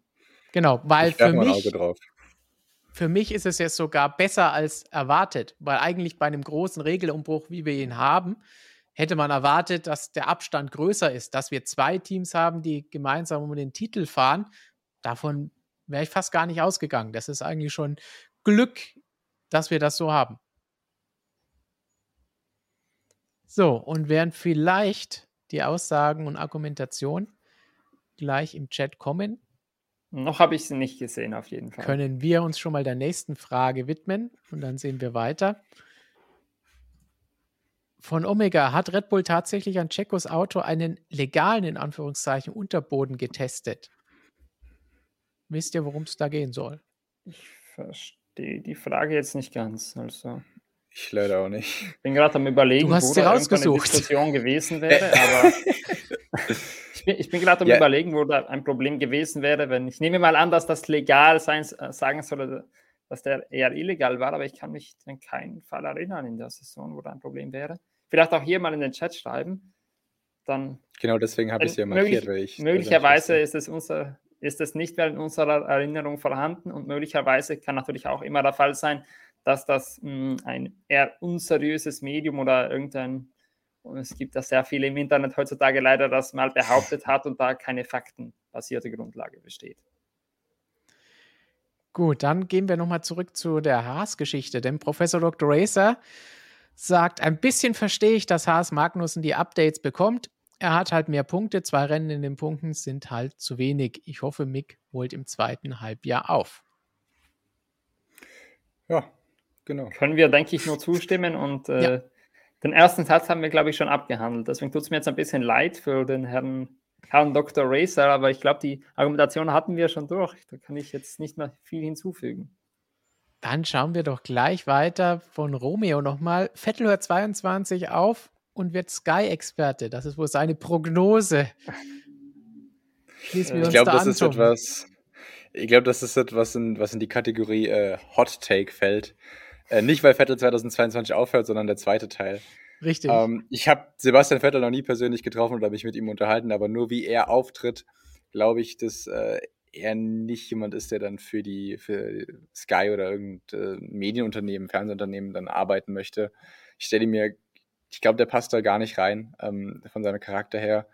Und ich glaube, er hat auch nach seiner Karriere schon andere Ziele oder andere Pläne. Ähm, Stichwort Umweltschutz und so. Ich glaube, dass ähm, vielleicht ein paar Jahren mit ein bisschen Abstand hat, aber ich kann es mir, mir nicht vorstellen. Also ich kann dir auch nur vollkommen zustimmen. Ich glaube, Vettel ist definitiv nicht der Charakter, der die Öffentlichkeit sucht. Natürlich in der Formel 1 hast du sie immer, aber er hat kein Social Media, er hat auch sonst äh, nichts, also er versucht auch nichts aus seinem Privatleben preiszugeben. Und auch wenn man bei ihm die Interviews sieht, ich, glaub, ich denke nicht, dass ihm ein Sky-Experte verloren ginge. Vielleicht war es ganz nett, aber ich glaube, er ist nicht unbedingt derjenige, der da auch das Interesse von sich selber hat, irgendwie noch was im Fernsehen zu machen. Er ist, denke ich, wenn Vettel irgendwann mit der Formel 1 aufhört, ob das jetzt 22 passiert oder nachher, ist er dann eher der, der sich zurückzieht und sein Privatleben genießt, von dem man dann wenig hört. So im Prinzip ein, ein Sutil in erfolgreich, wenn man will. Vielleicht macht er noch ein paar Notschleifenstarts. Die kann ich mir durchaus vorstellen bei ihm. Aber ansonsten glaube ich nicht. Aber wir können natürlich alle falsch liegen und vielleicht ist er dann in drei Jahren bei Sky und äh, Romeo Leder Gaming lacht hämisch über uns. Ma Marco meint wegen der äh, Perez-Unterboden-Geschichte, dass der schon mit dem Pferd, der ab Spa legal sein soll oder eingeführt werden soll. Aber das macht natürlich kein Team jetzt etwas einsetzen, das noch nicht eingesetzt werden muss. Vor allen Dingen nicht, da Red Bull sich ja noch gegen die ganze Sache sträubt und wehrt. Gut. Dann eine interessante Beobachtung kommt von Obst im Haus. Gab es in den letzten Jahren auch immer so viele DNFs aufgrund von Zuverlässigkeitsproblemen? Und das ist ja tatsächlich etwas, dass die letzten Jahre durch die ausgereiften Power Units Defekte teilweise sehr, sehr rar geworden sind. Ich denke nein. Also ich könnte mich nicht erinnern dass in den letzten Jahren noch so viele Probleme gewesen wären. Und dieses Jahr mit dem neuen Reglement, mit der neuen Verbauung der Motoren, auch wenn sie sich an sich nicht so unterscheiden von denen aus dem letzten Jahr, gab es mehr, aber das hat man ja auch schon vor der Saison prognostiziert, dass die Zuverlässigkeit einen großen Unterschied machen würde und eventuell auch die WM entscheiden würde. Das sehen wir auch jetzt im Moment. Also ich denke, ich habe jetzt keine Daten zur Hand gerade zugegebenermaßen, weil es doch eine Zeit lang her ist, dass wir uns mal mit dem beschäftigt haben. Aber ich denke, die Antwort ist klar nein. Ja, ähm, ich stimme dir zu, ich habe keine Daten um das direkt zu vergleichen. Ich wollte kurz mal schauen, ob ich was finde, aber da müsste ich jetzt zu lange schauen. Ähm, ohne jetzt irgendwie faktisch belegen zu können, einfach nur, was mir gerade eingefallen ist. Vielleicht hat da der, der Budget Cap was mit dann zu tun, dass man sagt, man muss jetzt mehr auf das Geld schauen und vielleicht ein, ein Teil, wo man sagt, 50-50, ob das im Rennen noch hält, aufgrund von Kostengründen vielleicht noch trotzdem noch einsetzt, wo man vor drei, vier Jahren bei Ferrari und Mercedes dachte, gut, wir haben eh 600 Millionen, die wir rausblasen können, dann holen wir halt ein neues. Ist, äh, das ist jetzt der einzige Grund, den ich mir als Erklärung liefern kann äh, zu den anderen Sachen, die Flo gesagt hat. Aber ähm, belegen kann ich da auch überhaupt nichts. Dann gehen wir zur nächsten Frage weiter.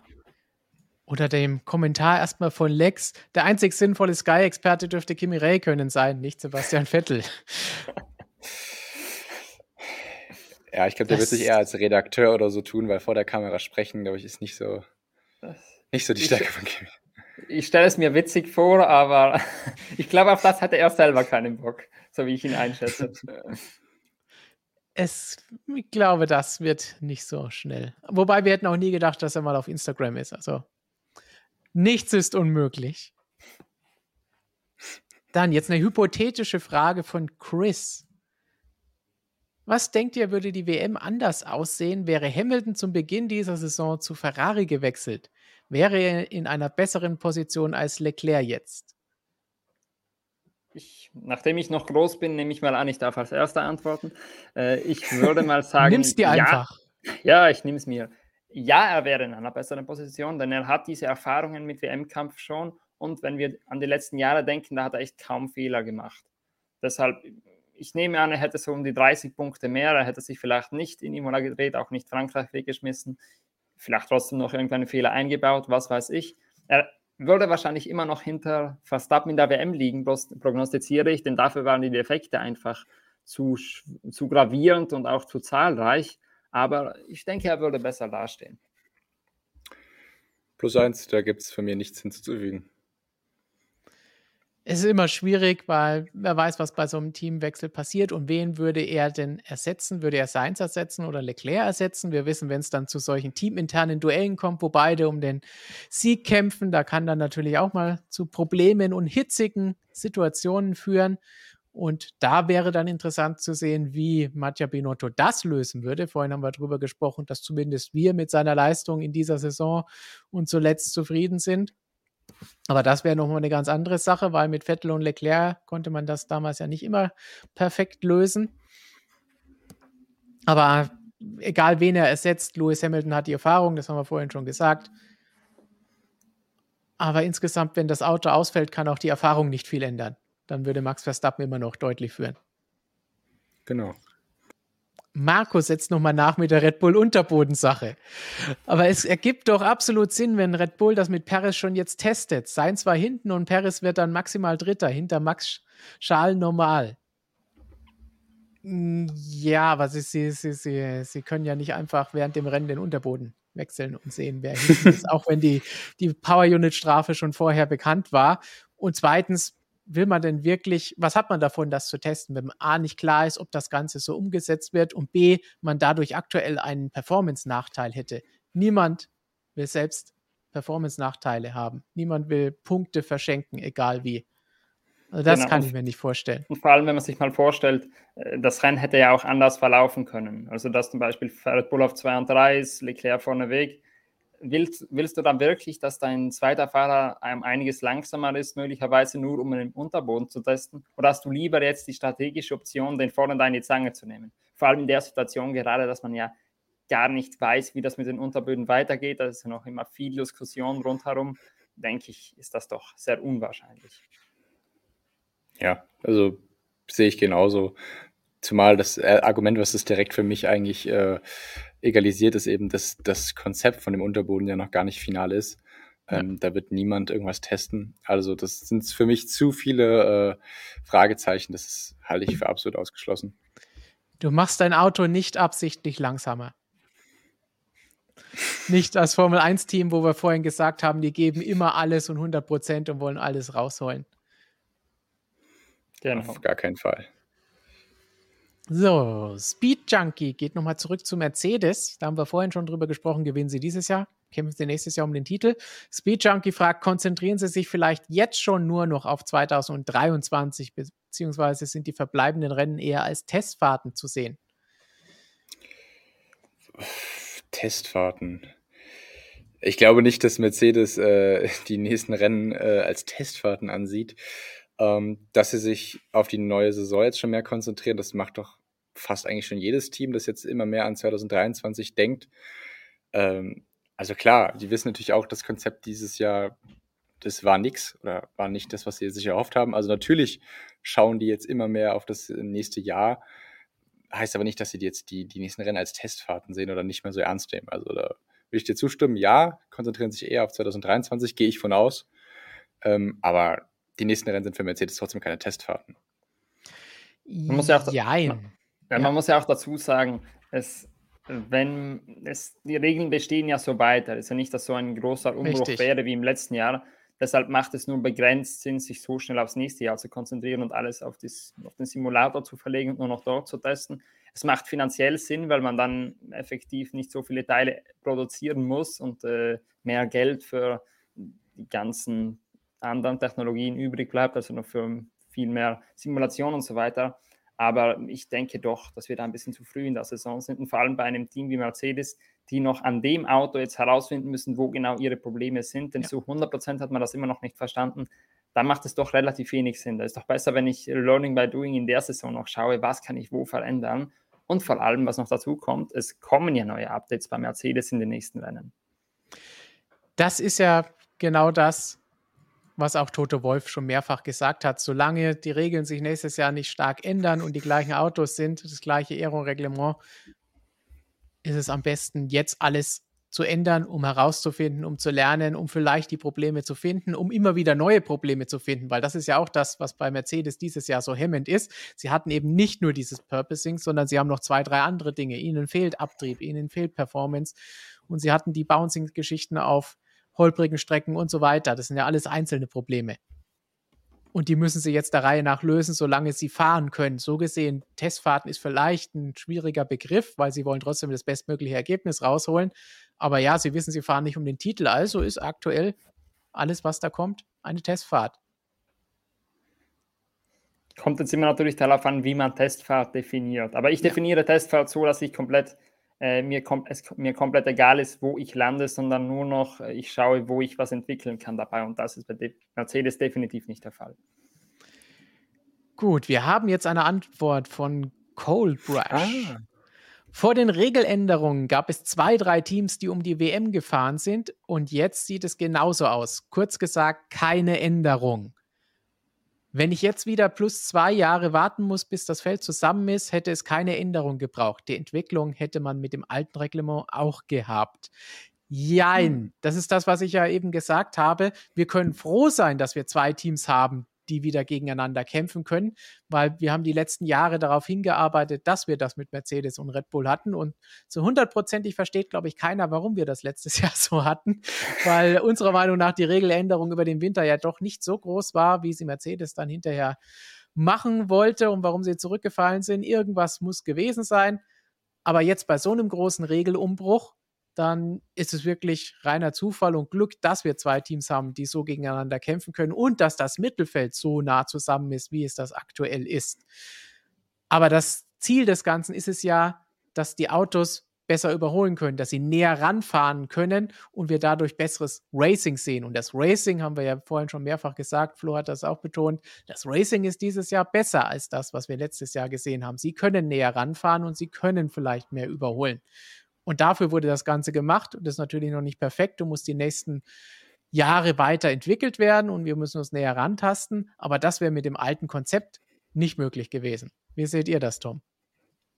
Ja, es, ähm, es gab ja viele, die dann, äh, wo ich, oder sehr oft habe ich gehört, ja, mit dem neuen Reglement ab 2022, da hat jetzt, äh, gibt es wieder richtig spannende Kämpfe an der Spitze. Und genau das ist es ja, was eigentlich ist nicht passiert. Ich meine, das letzte, die letzte sehr große Änderung war 13 auf 14. Und da ist halt einfach das, was dann meistens passiert, dass ein Team einfach, sag ich mal, den goldenen Weg findet und die dann erstmal ein, zwei Jahre vorne wegfährt äh, vielleicht sogar so gut ist, dass es da Gerüchte gibt, dass man Sandbagging in den Qualifyings betreibt. Aber ähm, es dauert dann eine Zeit lang, bis sich die anderen Teams anschließend auch auf diesen Weg finden. Also das hat keiner damit erwartet mit der Regeländerung, sondern eben nur diesen Case, dass es hinterherfahren einfacher wird. Deswegen, ich glaube, da bist du einfach mit einer falschen Erwartung an die Regeländerung gegangen. Ich glaube, das wird auch nie von der Formel 1 so kommuniziert. Zumindest nicht kurzfristig, sondern langfristig das zu verbessern. Aber ich denke, Vielleicht sieht es in ein, zwei Jahren wirklich anders aus, dass man vielleicht mehr als zwei Teams, vielleicht auch mehr als drei hat, die ähm, um die WM fahren können. Aber das dauert noch. Man muss ja sagen, dass der andere Aspekt der Regeländerung, nämlich dass nicht mehr so viel, also relativ, nicht relativ wenig, aber doch weniger als in den vorherigen Regeln die Teams machen können und die Regeln enger definiert sind und eben auch das Cost Cap als zweites Argument sollten ja doch dazu führen, dass die Teams auch näher beisammen sind aber ich glaube, niemand glaubte jemals oder niemand hat jemals so kommuniziert, dass das dann sofort eintreffen würde. Das ist ja auch ja. in dem Fall macht keinen Sinn, denn es wird Jahre dauern, bis du sich durch den Cost Cap alles so ein bisschen ausreguliert hast von der vom Know-how alles ein bisschen gleichmäßiger verteilt ist. Und auf der anderen Seite war auch relativ klar, dass am Anfang einer Regelgeneration die Abstände größer sind, was natürlich dafür spricht, dass die FIA in der Vorarbeit für die neuen Regeln eine gute Arbeit geleistet hat, ist, dass wir eigentlich nur ähnliche Abstände haben wie ne-, letztes Jahr. Ich würde sagen, zum Teil sogar geringere, aber das müsste man nochmal nachrechnen, genau. Deshalb, ich finde, die Regeländerungen haben den kurzfristigen Effekt, den sie haben konnten, vollkommen erfüllt. Ob sie den langfristigen haben, von dem Colbert hier redet, ich glaube, das ist noch ein bisschen zu früh, das zu beurteilen. Sehe ich genauso. So. Was auch noch ein bisschen früh zu beurteilen ist, ist die Antwort auf die nächste Frage von Nils nochmal. Wie sieht es eigentlich mit Ricardo aus? Er hat ja zwar was auf Instagram gepostet, dass er bleibt, aber ist das auch offiziell von McLaren? Mit seiner Leistung können sie ja nicht zufrieden sein. Ich meine, mit seiner Leistung kann weder er noch das Team noch alle Zuschauer oder sonst wer in der Formel 1 zufrieden sein. Das wird er als erstes zugeben. Aber er hat bis Ende nächsten Jahres in der Formel 1 Vertrag. Das ist fix, da braucht es keine offiziellen Bekanntgaben. Das ist einfach so. Ja, und genau, äh, das hat ja vorher ein paar Gerüchte gegeben, dass dieser Vertrag ja doch ein paar Klauseln hätte, möglicherweise, weil ja Zach Brown doch ziemlich scharf die Leistung von Ricciardo kritisiert hat. Aber man muss sagen, in den letzten Wochen schaut es doch eher danach aus, dass äh, Ricciardo fix bleiben wird. Und auch Andreas Heidel hat nochmal betont, für ihn hat es da eigentlich gar keinen Post und diesen Aufruhr gar nicht gebraucht. Seiner Meinung nach hat Ricciardo Vertrag und Punkt, Schlussende. soll heißen, er wird bleiben ich gehe jetzt im Moment auch eher davon aus, dass er bleiben wird. Es spricht im Moment nichts dagegen. Und man muss auch sagen, McLaren hat niemanden in der Pipeline, den sie schnell, schnell einbringen ja. könnten. Ja, sie haben die paar Indycar-Fahrer, sage ich mal, Palou, Hertha und Award, die laufen ihnen aber alle auch nicht weg, wenn sie da noch ein Jahr warten. Und vor allem, die benötigen auch noch ein bisschen mehr Testzeit, um mit dem ganzen Formel 1 zu, zu Rande zu kommen. Und äh, die andere Option, von der man manchmal hört, Sebastian Vettel, ich glaube, das ist nicht mehr als ein Hirngespinst. Nein. Das ist Wunschdenken. Natürlich wollen Vettel-Fans ihn gerne in einem besseren Auto sehen, aber das wird nicht passieren. Und ich gehe davon ja. aus, dass Danny auch nächstes Jahr in diesem Auto sitzen wird. Ich denke, Wunschdenken trifft das ganz gut, das Vettel-Gerücht. Also, nein, glaube ich auch definitiv nicht. Ähm, ich glaube auch ganz ehrlich, dass sich McLaren eine Vertragsauflösung einfach nicht leisten können. Also, Ricky ist ja schon einer der, der, der bestverdienendsten äh, in der Formel 1. Ich kenne jetzt den genauen 15, 18 irgendwie sowas Millionen. Ähm, Geschätzt? Stichwort Cost Cap. Geschätzt, ja, weiß ich nicht. Ähm, ich glaube, einfach wegen dem Salary Cap, äh, Cost Cap kann man sich auch eine Vertragsauflösung gar nicht so einfach leisten. Vor allem jetzt Inflation, jedes Team äh, meckert die ganze Zeit, oh, wir haben kein Geld. Ähm, dann könnt ihr auch keinen 18 Millionen Euro Vertrag auflösen. Also ich denke, dass das das kleinste Problem ist beim McLaren. Denn einerseits der Fahrer, der danach kommen würde, schätze ich mal, der würde auch für ein Butterbrot fahren, die Formel 1-Saison, denn jeder will in die Formel 1. Und egal wer das denn ist, das wäre immer ein klarer Aufstieg. Deshalb, das Geld müsste man so und anders zahlen. Und auf der anderen Seite, im Moment gibt es ja noch gar keinen Salary Cost Cap. Aus dem Grund könnte man daraus baldovern, was man will. Und auch unabhängig von Inflation, das macht in dem Fall keinen Unterschied. Ich glaube, das Problem ist eher wirklich, also, wer soll es denn sein? Ja, genau. Also leisten könnte man es sich auf jeden Fall. Das, da habe ich keine Zweifel dran. Aber es gibt im Moment eigentlich keinen Grund, so Schnellschüsse zu wagen. Lieber noch ein Jahr in, in dem Auto lassen und den Vertrag erfüllen lassen. Schließlich hat man ja auch so einen Vertrag gemacht. Den macht man nicht zum Spaß auf die Laufzeit. Und eventuell dann schon, wenn man echt keine Besserungen mehr sieht und keine Potenziale da mehr sieht bei Ricciardo, auf nächstes Jahr einen richtigen Fahrer vorbereiten, den man auch reinstellen kann oder reinsetzen kann in so ein Formel-Auto. Genau, weil es wird viel über diese Indycar-Trio gesprochen, aber letztlich haben die auch alle null Formel 1-Erfahrungen, kennen die meisten Strecken nicht. Es, das ist schwierig, da jetzt ja. zu sagen, die setzen wir jetzt einen von denen einfach mal rein und schauen, was passiert, weil am Ende ist der dann auch nicht schneller als Danny das jetzt ist. Und was hat das dann gebracht? Wobei man ja. genau an dem Punkt sagen muss, das würde in dem Indycar-Trio, weil die werden gerne unter einen Hut geschmissen, das würde definitiv für einen Palou sprechen, also für den Indycar-Champion. Der ist lange in Europa gefahren, bis zur Formel 3. Der ist zum Beispiel sogar in der Formel 3-Serie gegen Mick Schumacher gefahren. Ist dort, ich glaube, Sechster, Siebter geworden mit einem anderen Team, also schwer vergleichbar. Und erst dann ist er durch die Welt gezogen und hat Siege und Titel auf anderen Kontinenten gesammelt. Gut, einer, der schon viele Titel gesammelt hat, ist Fernando Alonso, wird er nächstes Jahr Weltmeister? fragt Lord Flatus von Ritz. Dürfen wir die, die Frage, Frage kurz mit Daumengesten beantworten? Ja, kann man das machen.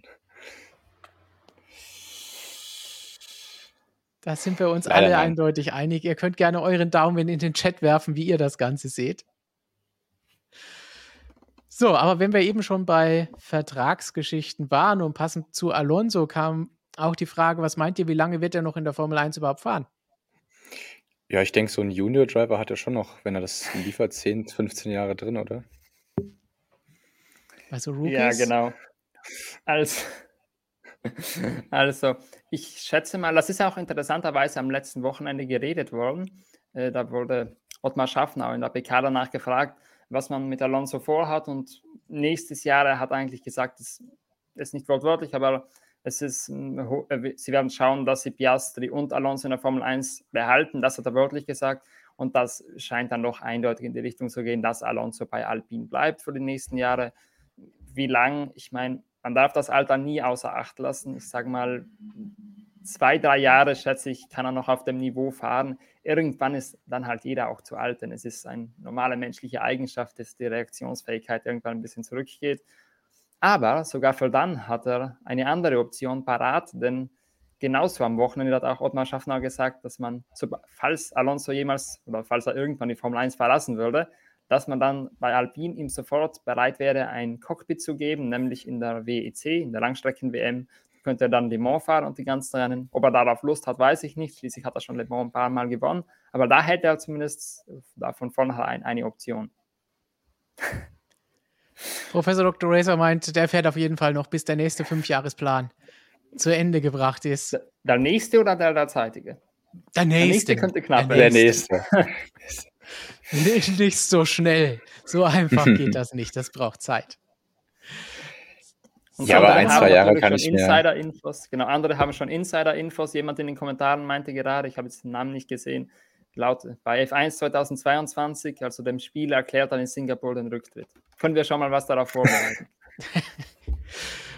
Schreibt mal dann schon mal vor, wenn wir hier fertig sind. Tom, du warst gerade bei irgendwas auszuführen. Ja, also ich würde schon sagen, ein, zwei Jahre hat der Mann auf jeden Fall noch im Tank. Ähm, ich glaube, wenn es jemand auch in die hohen Jahre treiben kann, dann ist es er, wenn er es nicht aktuell schon tut. Und ähm, ich glaube, wenn, also ich glaube, Alpine würde sowieso nicht mit ihm beenden, sondern wenn, dann würde er dann irgendwann sagen, ja, mir tut der Rücken mittlerweile so weh oder was auch immer. Ähm, dann sagt er wahrscheinlich, es ist vorbei, aber ich glaube, um, da, zwei Jahre würde ich jetzt persönlich aus dem Bauch heraus ihm auf jeden Fall noch geben. Colbresh meint, die Fünfjahrespläne bei Alpine gehen doch so über zehn Jahre, oder? Könnte hinkommen. Ja, das sind immer dann neue so Fünfjahrespläne, aber auch. Sind aber immer so neue. Jetzt Teil 1 und Teil 2. Genau, ja. Teil 2. So, dann nochmal was. Jetzt aktuell? Von welchem Plan? Von welchem Teil? Weil das hat also, ja schon begonnen, als es noch Renault war. Genau, also wenn wir jetzt den aktuell herausgegebenen Plan nehmen, in welchem Jahr sind wir dann? Also der erste, das war noch als Bob Bell das Sagen hatte. Ich glaube, im Moment sind wir bei dem 100-Rennen-Plan. Der hat irgendwann genau. im Herbst letzten Jahres begonnen. Ah, okay. Müsste ich jetzt grob durchkalkulieren, sollten wir noch 85 Rennen haben oder irgend sowas. Vielleicht ein paar ich mehr. Glaub, Nein, okay. weniger, wenn. Ja. Um die 85.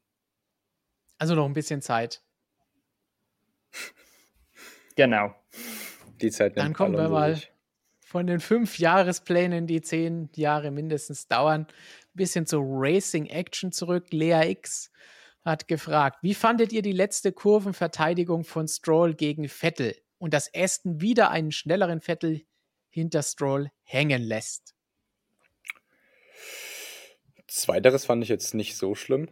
Ähm, also Weiß ich nicht. Teamkollege, es geht ja auch um Punkte. Warum sollte man dann, ähm, dann irgendwie Vettel vorbeiwinken, wenn meines Wissens, ich habe jetzt die Abstände nicht mal ganz im Kopf, äh, Flo, korrigiere mich dann gerne, aber ich glaube auch nicht, dass Vettel dann noch mehr hätte holen können.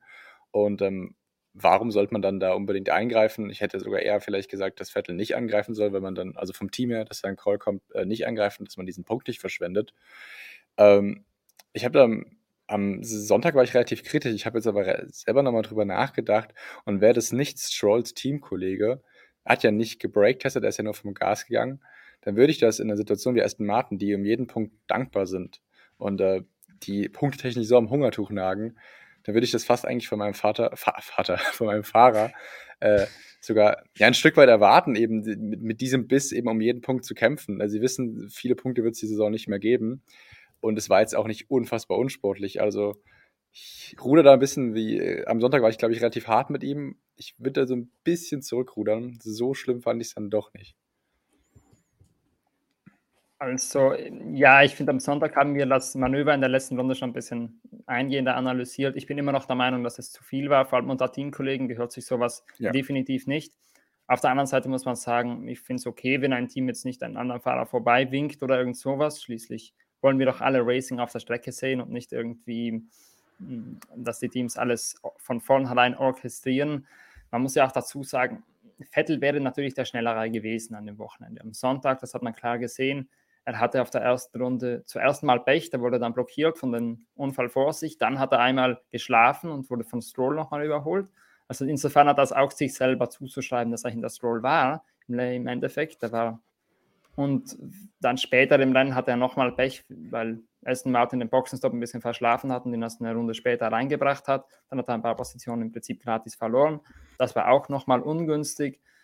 Aber am, im Endeffekt sehe ich immer noch keinen Grund, warum ein Team anschließend das irgendwie so durchorganisieren sollte. Ich sehe doch lieber einen schönen Zweikampf bis zur letzten Kurve, als dass ich einfach nur einmal vom Gas gehen sehe und dann war es das. Definitiv.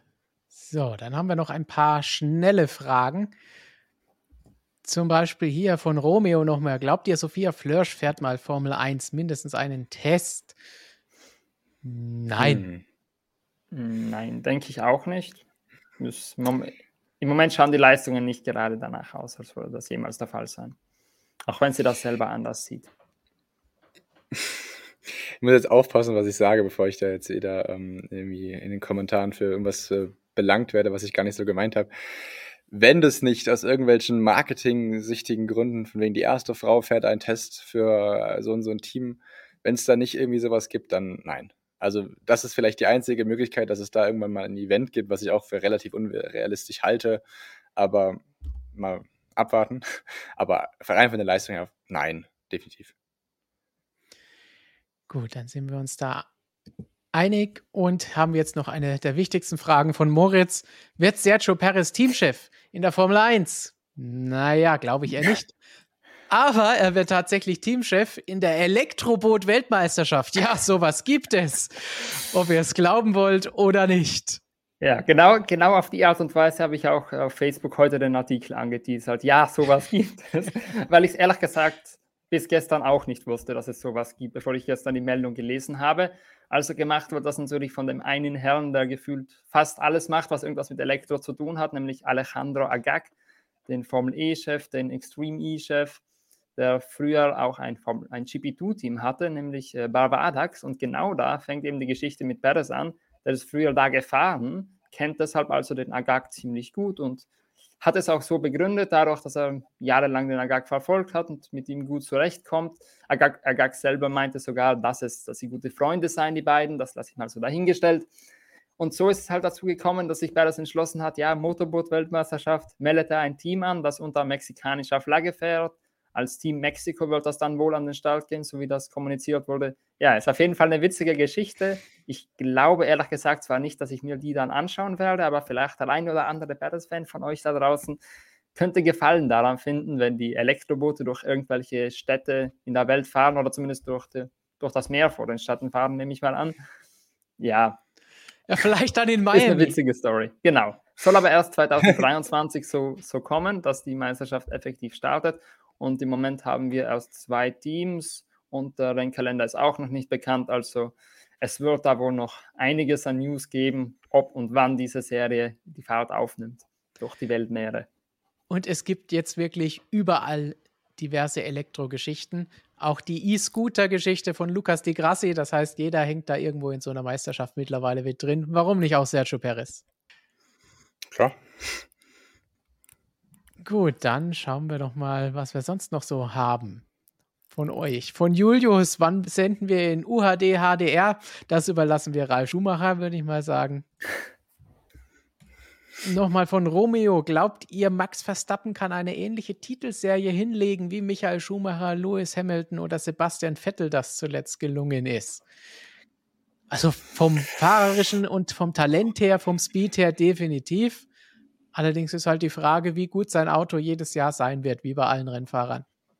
Ja, genau. Also in dem Fall kann ich dir nur zustimmen. Ich finde, fahrerisch, ja, hätte er das Talent dazu, aber das ist er nicht der Einzige im Feld, wenn er dann das richtige Auto unter den Hintern gesetzt bekommt. Ist es möglich, dass er über Jahre lang gewinnt? Kann auch sein, dass nächstes Jahr schon Schluss ist damit, weil Red Bull irgendwas versammelt. Das ist ja das Tolle in unserem Sport. Wir können zwar sagen, wer die besten Fahrer sind, aber ob sie dann effektiv um Titel kämpfen, Titel holen, können wir nicht beantworten. Korrekt. Tom, du lächelst, also siehst du es wahrscheinlich ähnlich.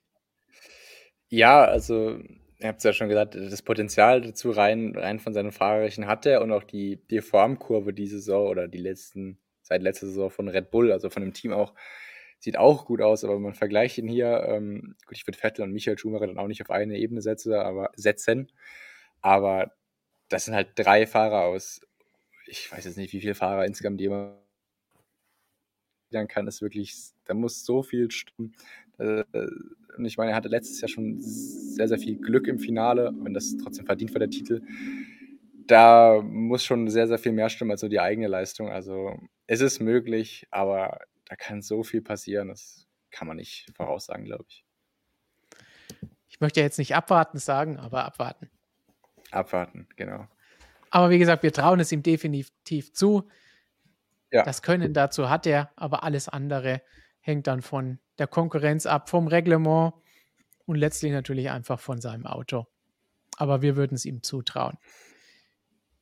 So, und dann habt ihr schon mehrfach während unserer Sendung schon angemerkt, dass es diverse Meldungen gegeben hat. Flo, du hast dich auch ein bisschen informiert und werdet natürlich dann auch bei uns auf der Seite noch mehr dazu erfahren. Ja, genau. Was also ist los? Ich habe hab jetzt nebenher teilweise, vielleicht hat der eine oder andere gemerkt, äh, kurz mal herumgesucht, was diese Meldungen jetzt äh, bedeuten, nämlich dass äh, Porsche 50 Prozent von Red Bull übernimmt. Die Meldungen, dass das mal passieren sollte, gibt es schon seit Ewigkeiten. So halb offizielle Bestätigungen gab es auch schon seit Ewigkeiten. Jetzt ist die einzige Neuerung, also offiziell ist das immer noch nicht. Insofern können wir mal, sollte man mal nicht übertreiben, was das angeht. Wir haben immer noch keine offizielle Bestätigung von Porsche ja. oder von Red Bull, dass da irgendwas passiert. Was jetzt passiert ist, ist, dass einige Kartellbehörden offensichtlich einen dementsprechenden Deal zustimmen mussten, denn es sind ja beides große Player in einigen Märkten. Da mussten einige Kartellbehörden abgefragt werden, im Prinzip, wie das so üblich ist bei so einem Deal, ob das zugelassen wird und ihre Zustimmung dazu erteilen. Das soll jetzt passiert sein. Heißt aber natürlich noch nicht endgültig, dass das zu 100% passiert. Ich glaube, wir gehen alle schon seit Monaten davon aus, dass endlich mal da was weitergeht, auch wenn es noch keine offiziellen Bestätigungen gegeben hat. Aber an sich hat sich da jetzt an der grundsätzlichen Lage nichts verändert, denn die Zustimmung könnte auch eingeholt werden, wenn es nachher wieder abgeblasen wird. Richtig. Also, ich glaube, der Punkt ist, offiziell von Porsche ist noch nichts und auch von Red Bull noch nichts. Das sollte dann irgendwann kommen. Hoffentlich in diesem Jahr schon mal bald. Denn langsam wird die ganze Sache unangenehm. Ich glaube schon in Österreich hat es Dr. Wolf schon angesprochen, dass seit Ewigkeiten herumdebattiert wird über dieses Thema und immer noch nichts Offizielles da ist und die zwei Player, also die VW-Marken, immer mit am Tisch sitzen bei den Motorverhandlungen, aber immer noch nicht offiziell sich zur Formel 1 bekannt haben. Und ich ja. glaube, wir sehen das in dem Fall ähnlich. Ja, einerseits ja, weil wir natürlich die Entscheidung haben wollen. Andererseits sagt Toto Wolf oder Mattia Binotto oder alle, die von anderen Teams und Herstellern in der Formel 1 sind, das ja nicht ganz ohne Grund. Denn sie wollen ja eigentlich gar niemanden Neues mit dabei haben. Zumindest kein komplett neues Team, weil dann würden sie alle weniger Geld verdienen. Und auch ansonsten Konkurrenz oder die Hauptgegner, in dem Fall Red Bull, stärker machen, das will natürlich auch wieder keiner. Das heißt, natürlich schießen sie da mal links und rechts so ein bisschen raus und sagen, ah, das, warum brauchen die denn so lange und warum wird das nichts? Ach, das ist doch nichts. Ja, aber in aber, dem Fall muss ich zugeben, stimme ich Ihnen sogar zu, denn so lange wie die Diskussionen jetzt schon gehen, ich glaube, das war auch schon vor Jahren, zumindest vor einem Jahr kann ich mich erinnern, dass da schon Diskussionen gegeben hat, ich glaube sogar noch länger, wenn nicht sogar zwei Jahre, dass das schon alles geht und noch immer hat man keine offizielle Zusage. Es wurden sogar für die neuen im Moment im Raum stehenden Motorregeln eigentlich einige Komponenten genauso angepasst, wie es Porsche und Audi wollten, entgegen der derzeitigen Teams. Also langsam wird es Zeit werden und ich glaube, wir sind noch, eigentlich seit Monaten ist es schon mehr oder weniger bekannt, dass der Deal mal kommen wird. Was noch ausständig ist, ist die große Bestätigung und was vor allem noch ausständig ist, das ist auch durch diesen, diese heutige News eigentlich um komplett nichts verändert worden, ist nämlich, wo genau Audi dann einsteigen will. Sauber scheint im Moment immer noch die plausibelste Theorie zu sein, aber offiziell ist da auch noch gar nichts durch. Ja, und es ist die Sache, dass auf beiden Seiten da, denke ich mal, wieder es hakt und beide Seiten da ein bisschen schuld sind. Ja, die einen könnten endlich mal die Entscheidung treffen. Es wurde alles dafür getan, sprich Audi und Porsche als VW-Marken. Andererseits liegt es aber auch ein bisschen an der FIA, die endlich auch mal sagen müssen, das ist das Reglement, sagt ja oder nein bis zu diesem Zeitpunkt und Ende. Weil wir haben jetzt schon eigentlich, wie du eben gesagt hast, schon so lange diskutiert, dass das neue Motorenreglement mal 2025 eigentlich sein sollte. Jetzt ist es 2026 und wenn wir es nicht bald mal entscheiden, dann sind wir wahrscheinlich bei 2027. Weil neue Motoren und neue, die einsteigen, das braucht sehr, sehr, sehr viel Zeit und Geld. Und deswegen muss da langsam mal was passieren. So gesehen stimme ich dir zu. Aber andererseits ist es auch eine Sache der vier, die dann einfach mal sagen muss, hier, das ist es und wir lassen uns nicht von den Teams und sonst wem da ständig reinreden und jeder meint, dass was anders sein muss, wie er es gerade haben will. Tom, wie, was sagst du dazu? Jetzt haben wir uns hier in Rage geredet. Ja, abgesehen von den äh, echt nervigen Verhandlungen, wo irgendwie auch jeder selber dran schuld hat, also alle Parteien irgendwie, ähm, sowohl die FIA, die mit dem Motorenreglement einfach nicht konkret wird, als auch die Parteien, sprich Red Bull und äh, VW, also nicht Red Bull und VW, sondern Red Bull und Porsche und dann noch äh, Audi. Das ist schon extrem nervig, darüber immer zu hören, aber ich muss auch ehrlich sagen, wie ich das das erste Mal gehört habe, so vor einem, einem Jahr ungefähr, ähm, hat sich das für mich schon sehr, sehr cool angehört. Ähm, Audi oder ein Porsche-Team in der Formel 1. Aber jetzt halt reines Bauchgefühl, ohne irgendwas zu wissen. Aber ich kann ja auch gerne mal selber sagen, ich finde Red Bull, Porsche oder so, das, das, das irgendwie gefällt mir das nicht. Also auch dann irgendwie sauber, sauber äh, Volkswagen oder äh, sauber Audi. Ja, also ein eigenes Team hätte ich schon richtig Fahrer gesehen hätten, vielleicht auch Nico Hülkenberg wieder. Aber mir gefällt diese Vorstellung einfach nicht. Ich kann auch gar nicht so erklären, warum, woher es kommt, aber ich, ich habe da nicht so wirklich Lust drauf, muss ich ehrlich sagen. Vielleicht, vielleicht habt ihr da mehr, aber könnt ihr ja mal beantworten, wie.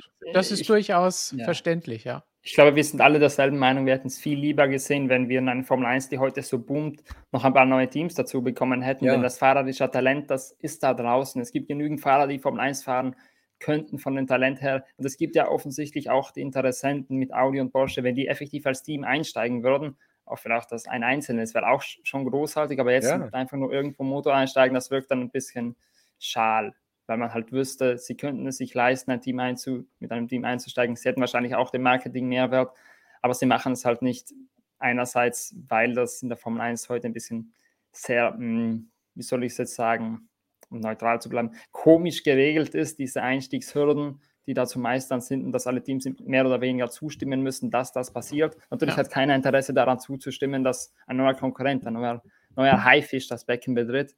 Deshalb hat das immer einen schalen Beigeschmack und ist vielleicht auch einer der größeren Fehler der Entscheidungen der Formel 1 der letzten Jahre, vor allem ja. des finanziellen ja. Reglements es war nötig, damit die bleiben zu einer Zeit, zu dem eben die Formel 1 nicht geboomt hat.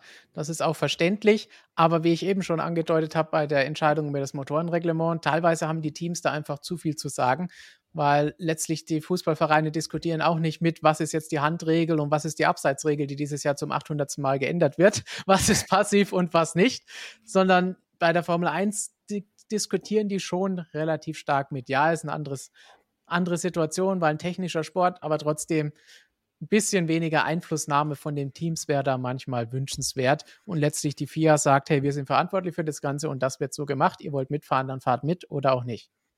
Die werden alle fahren, weil das ist ihr, womit sie ihr Geld verdienen, zumindest bei den Rennteams. Ich habe jetzt eben auch schon die Frage gelesen, wie wird das Team dann heißen? Ich glaube nicht, dass sich da großartig was ändern wird, wenn Porsche als Motorenpartner dann dabei ist.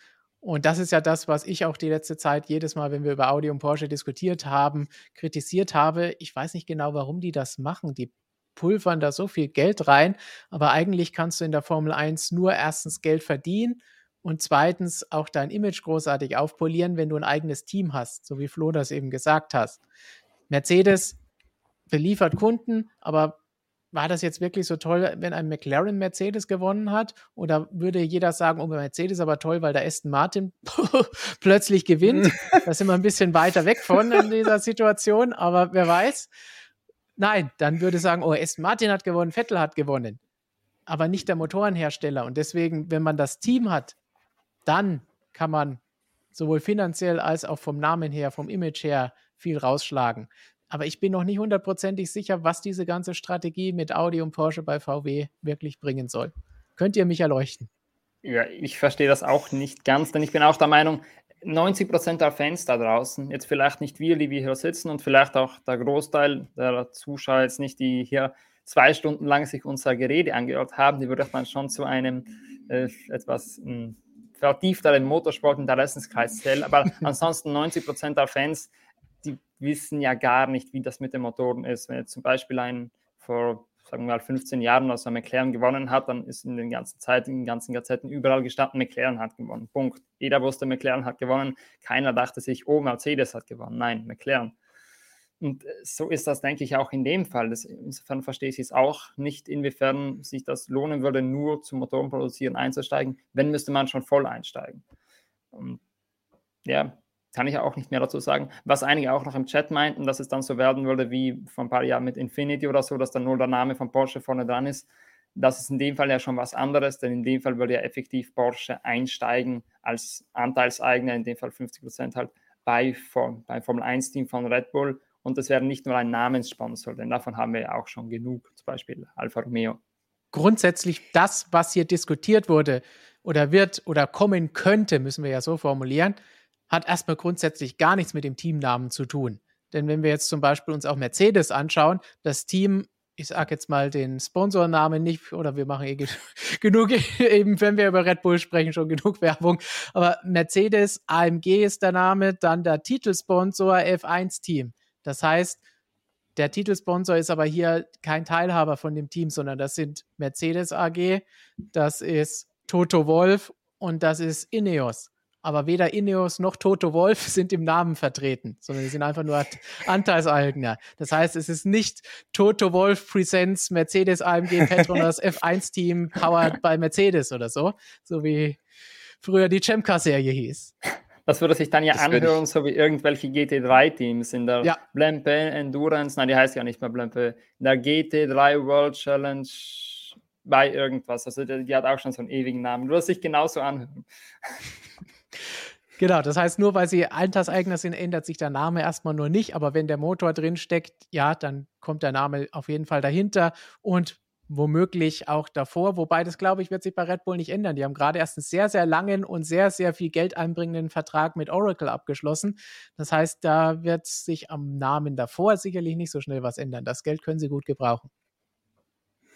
Vor allem der Name davor, also wer sagt denn wirklich, außer vielleicht, wenn man das das erste Mal vorstellt, und hier fährt Red Bull Oracle oder Cognizant Aston Martin. Also das ist, ich habe irgendwie das Gefühl, dass es halt niemand sagt es ja oder auch keiner sagt eigentlich AMG, dann den Namen, den Stefan jetzt nicht gesagt hat. Ähm, Mercedes AMG Tote Wolf Ineos F1 Team schlägt Coldbreath vor. Das mit dem Tote Wolf finde ich gar nicht so schlecht. Oder auch Haas Uralkali oder Uralkali, wie auch immer man das ausspricht auch wenn du dir den Namen davor kaufst, es hieß ja auch mal Aston Martin Red Bull, niemand, niemand wird das eigentlich sagen. Also das, wenn man sich, ich habe das Gefühl, das sind eigentlich immer Riesenflops, diese Deals, weil halt, das wird auf das steht da, aber keiner sagt es, mal ehrlich. Oder seht ihr das anders?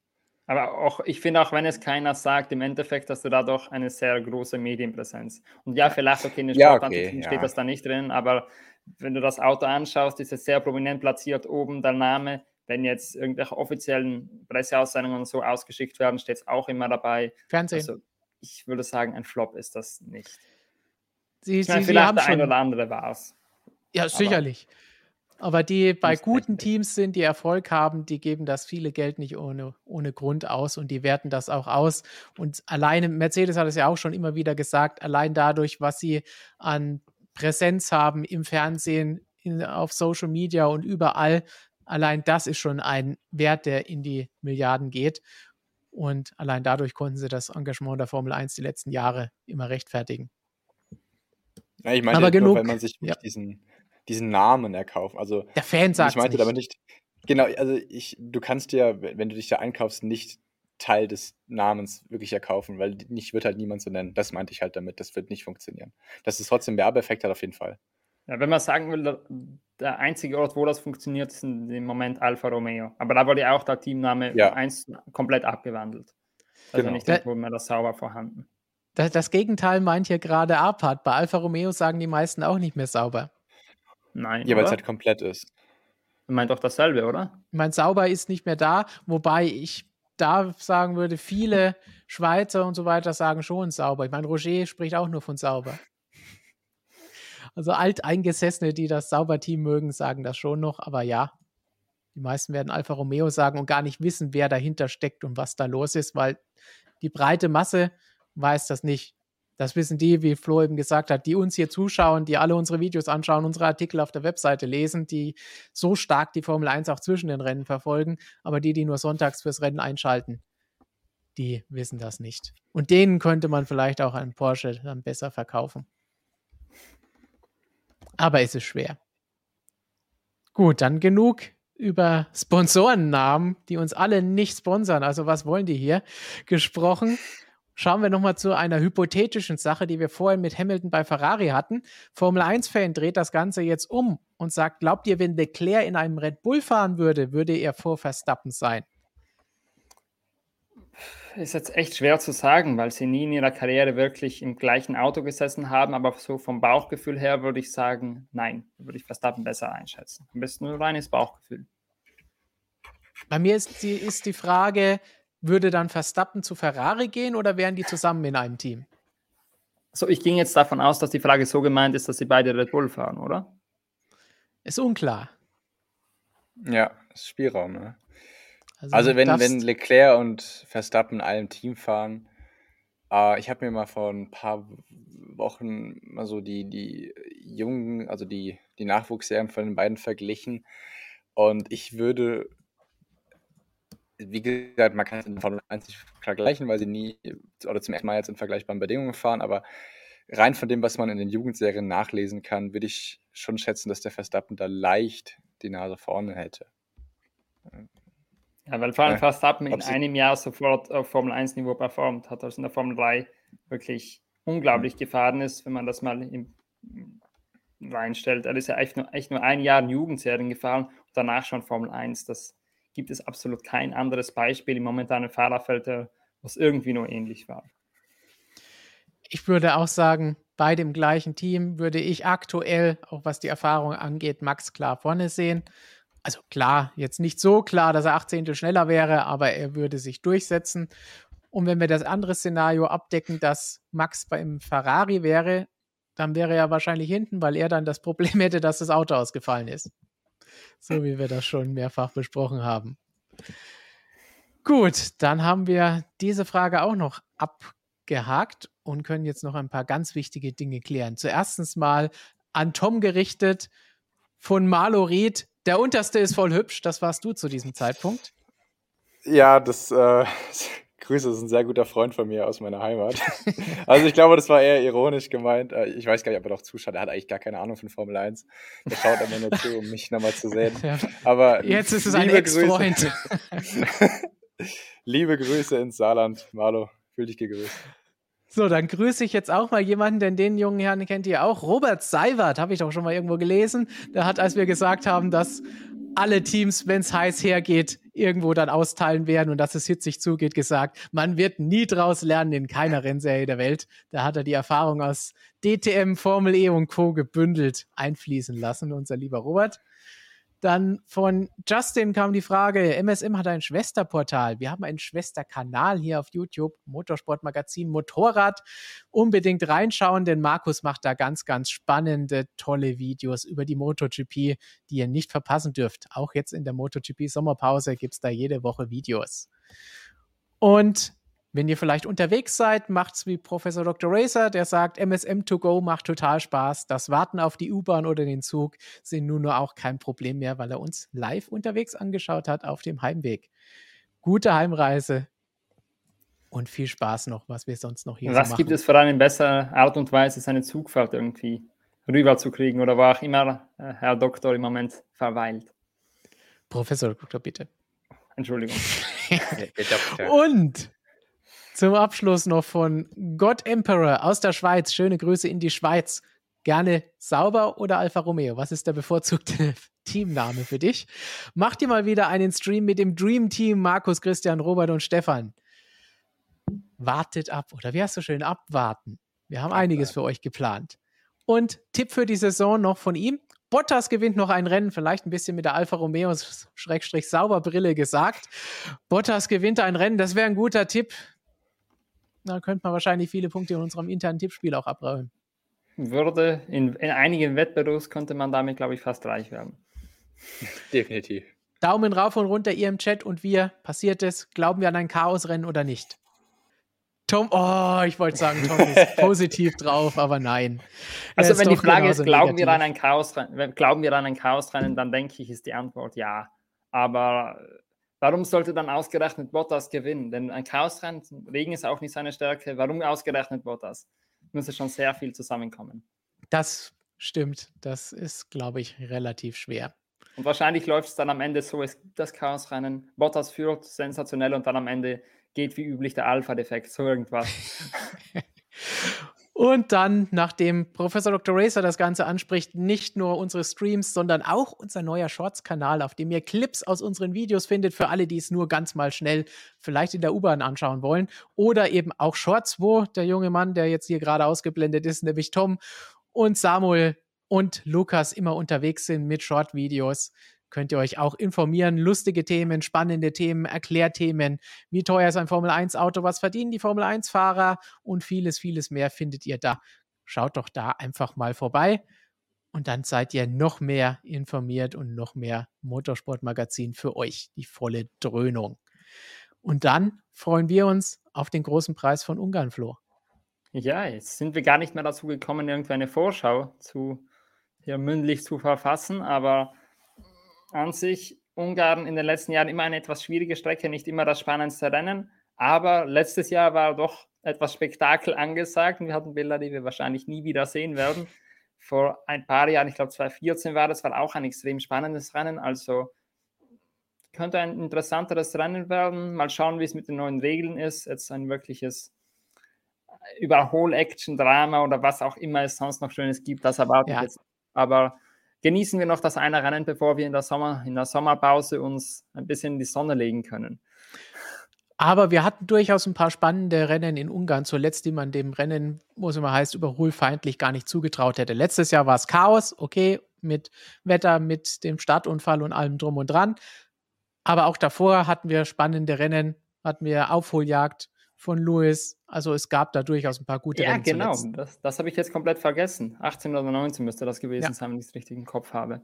Also das war durchaus ein paar gute Rennen in Ungarn. Das heißt, wir können uns da durchaus auf ein bisschen Action freuen. Und bevor ich noch ein paar öfter mal durchaus sage, verabschieden wir uns, nachdem wir Tom auch schon verloren haben für heute. Und ganz wichtig, ab morgen gibt es natürlich auch wieder Videos, dann ist es schon Donnerstag, dann ist Christian und meldet sich wieder aus Ungarn vom Ungaroring aus dem Fahrerlager für euch. Und am Wochenende geht es dann natürlich weiter. Live-Ticker auf unserer Webseite, News von Flo, Tom und Co. hier auf unserer Webseite. Ihr könnt euch nicht wehren vor News aus der Formel 1. Und natürlich auch unser allseits beliebter Live-Ticker ist auch wieder am Start. Und damit verabschieden wir uns bis zum nächsten Mal.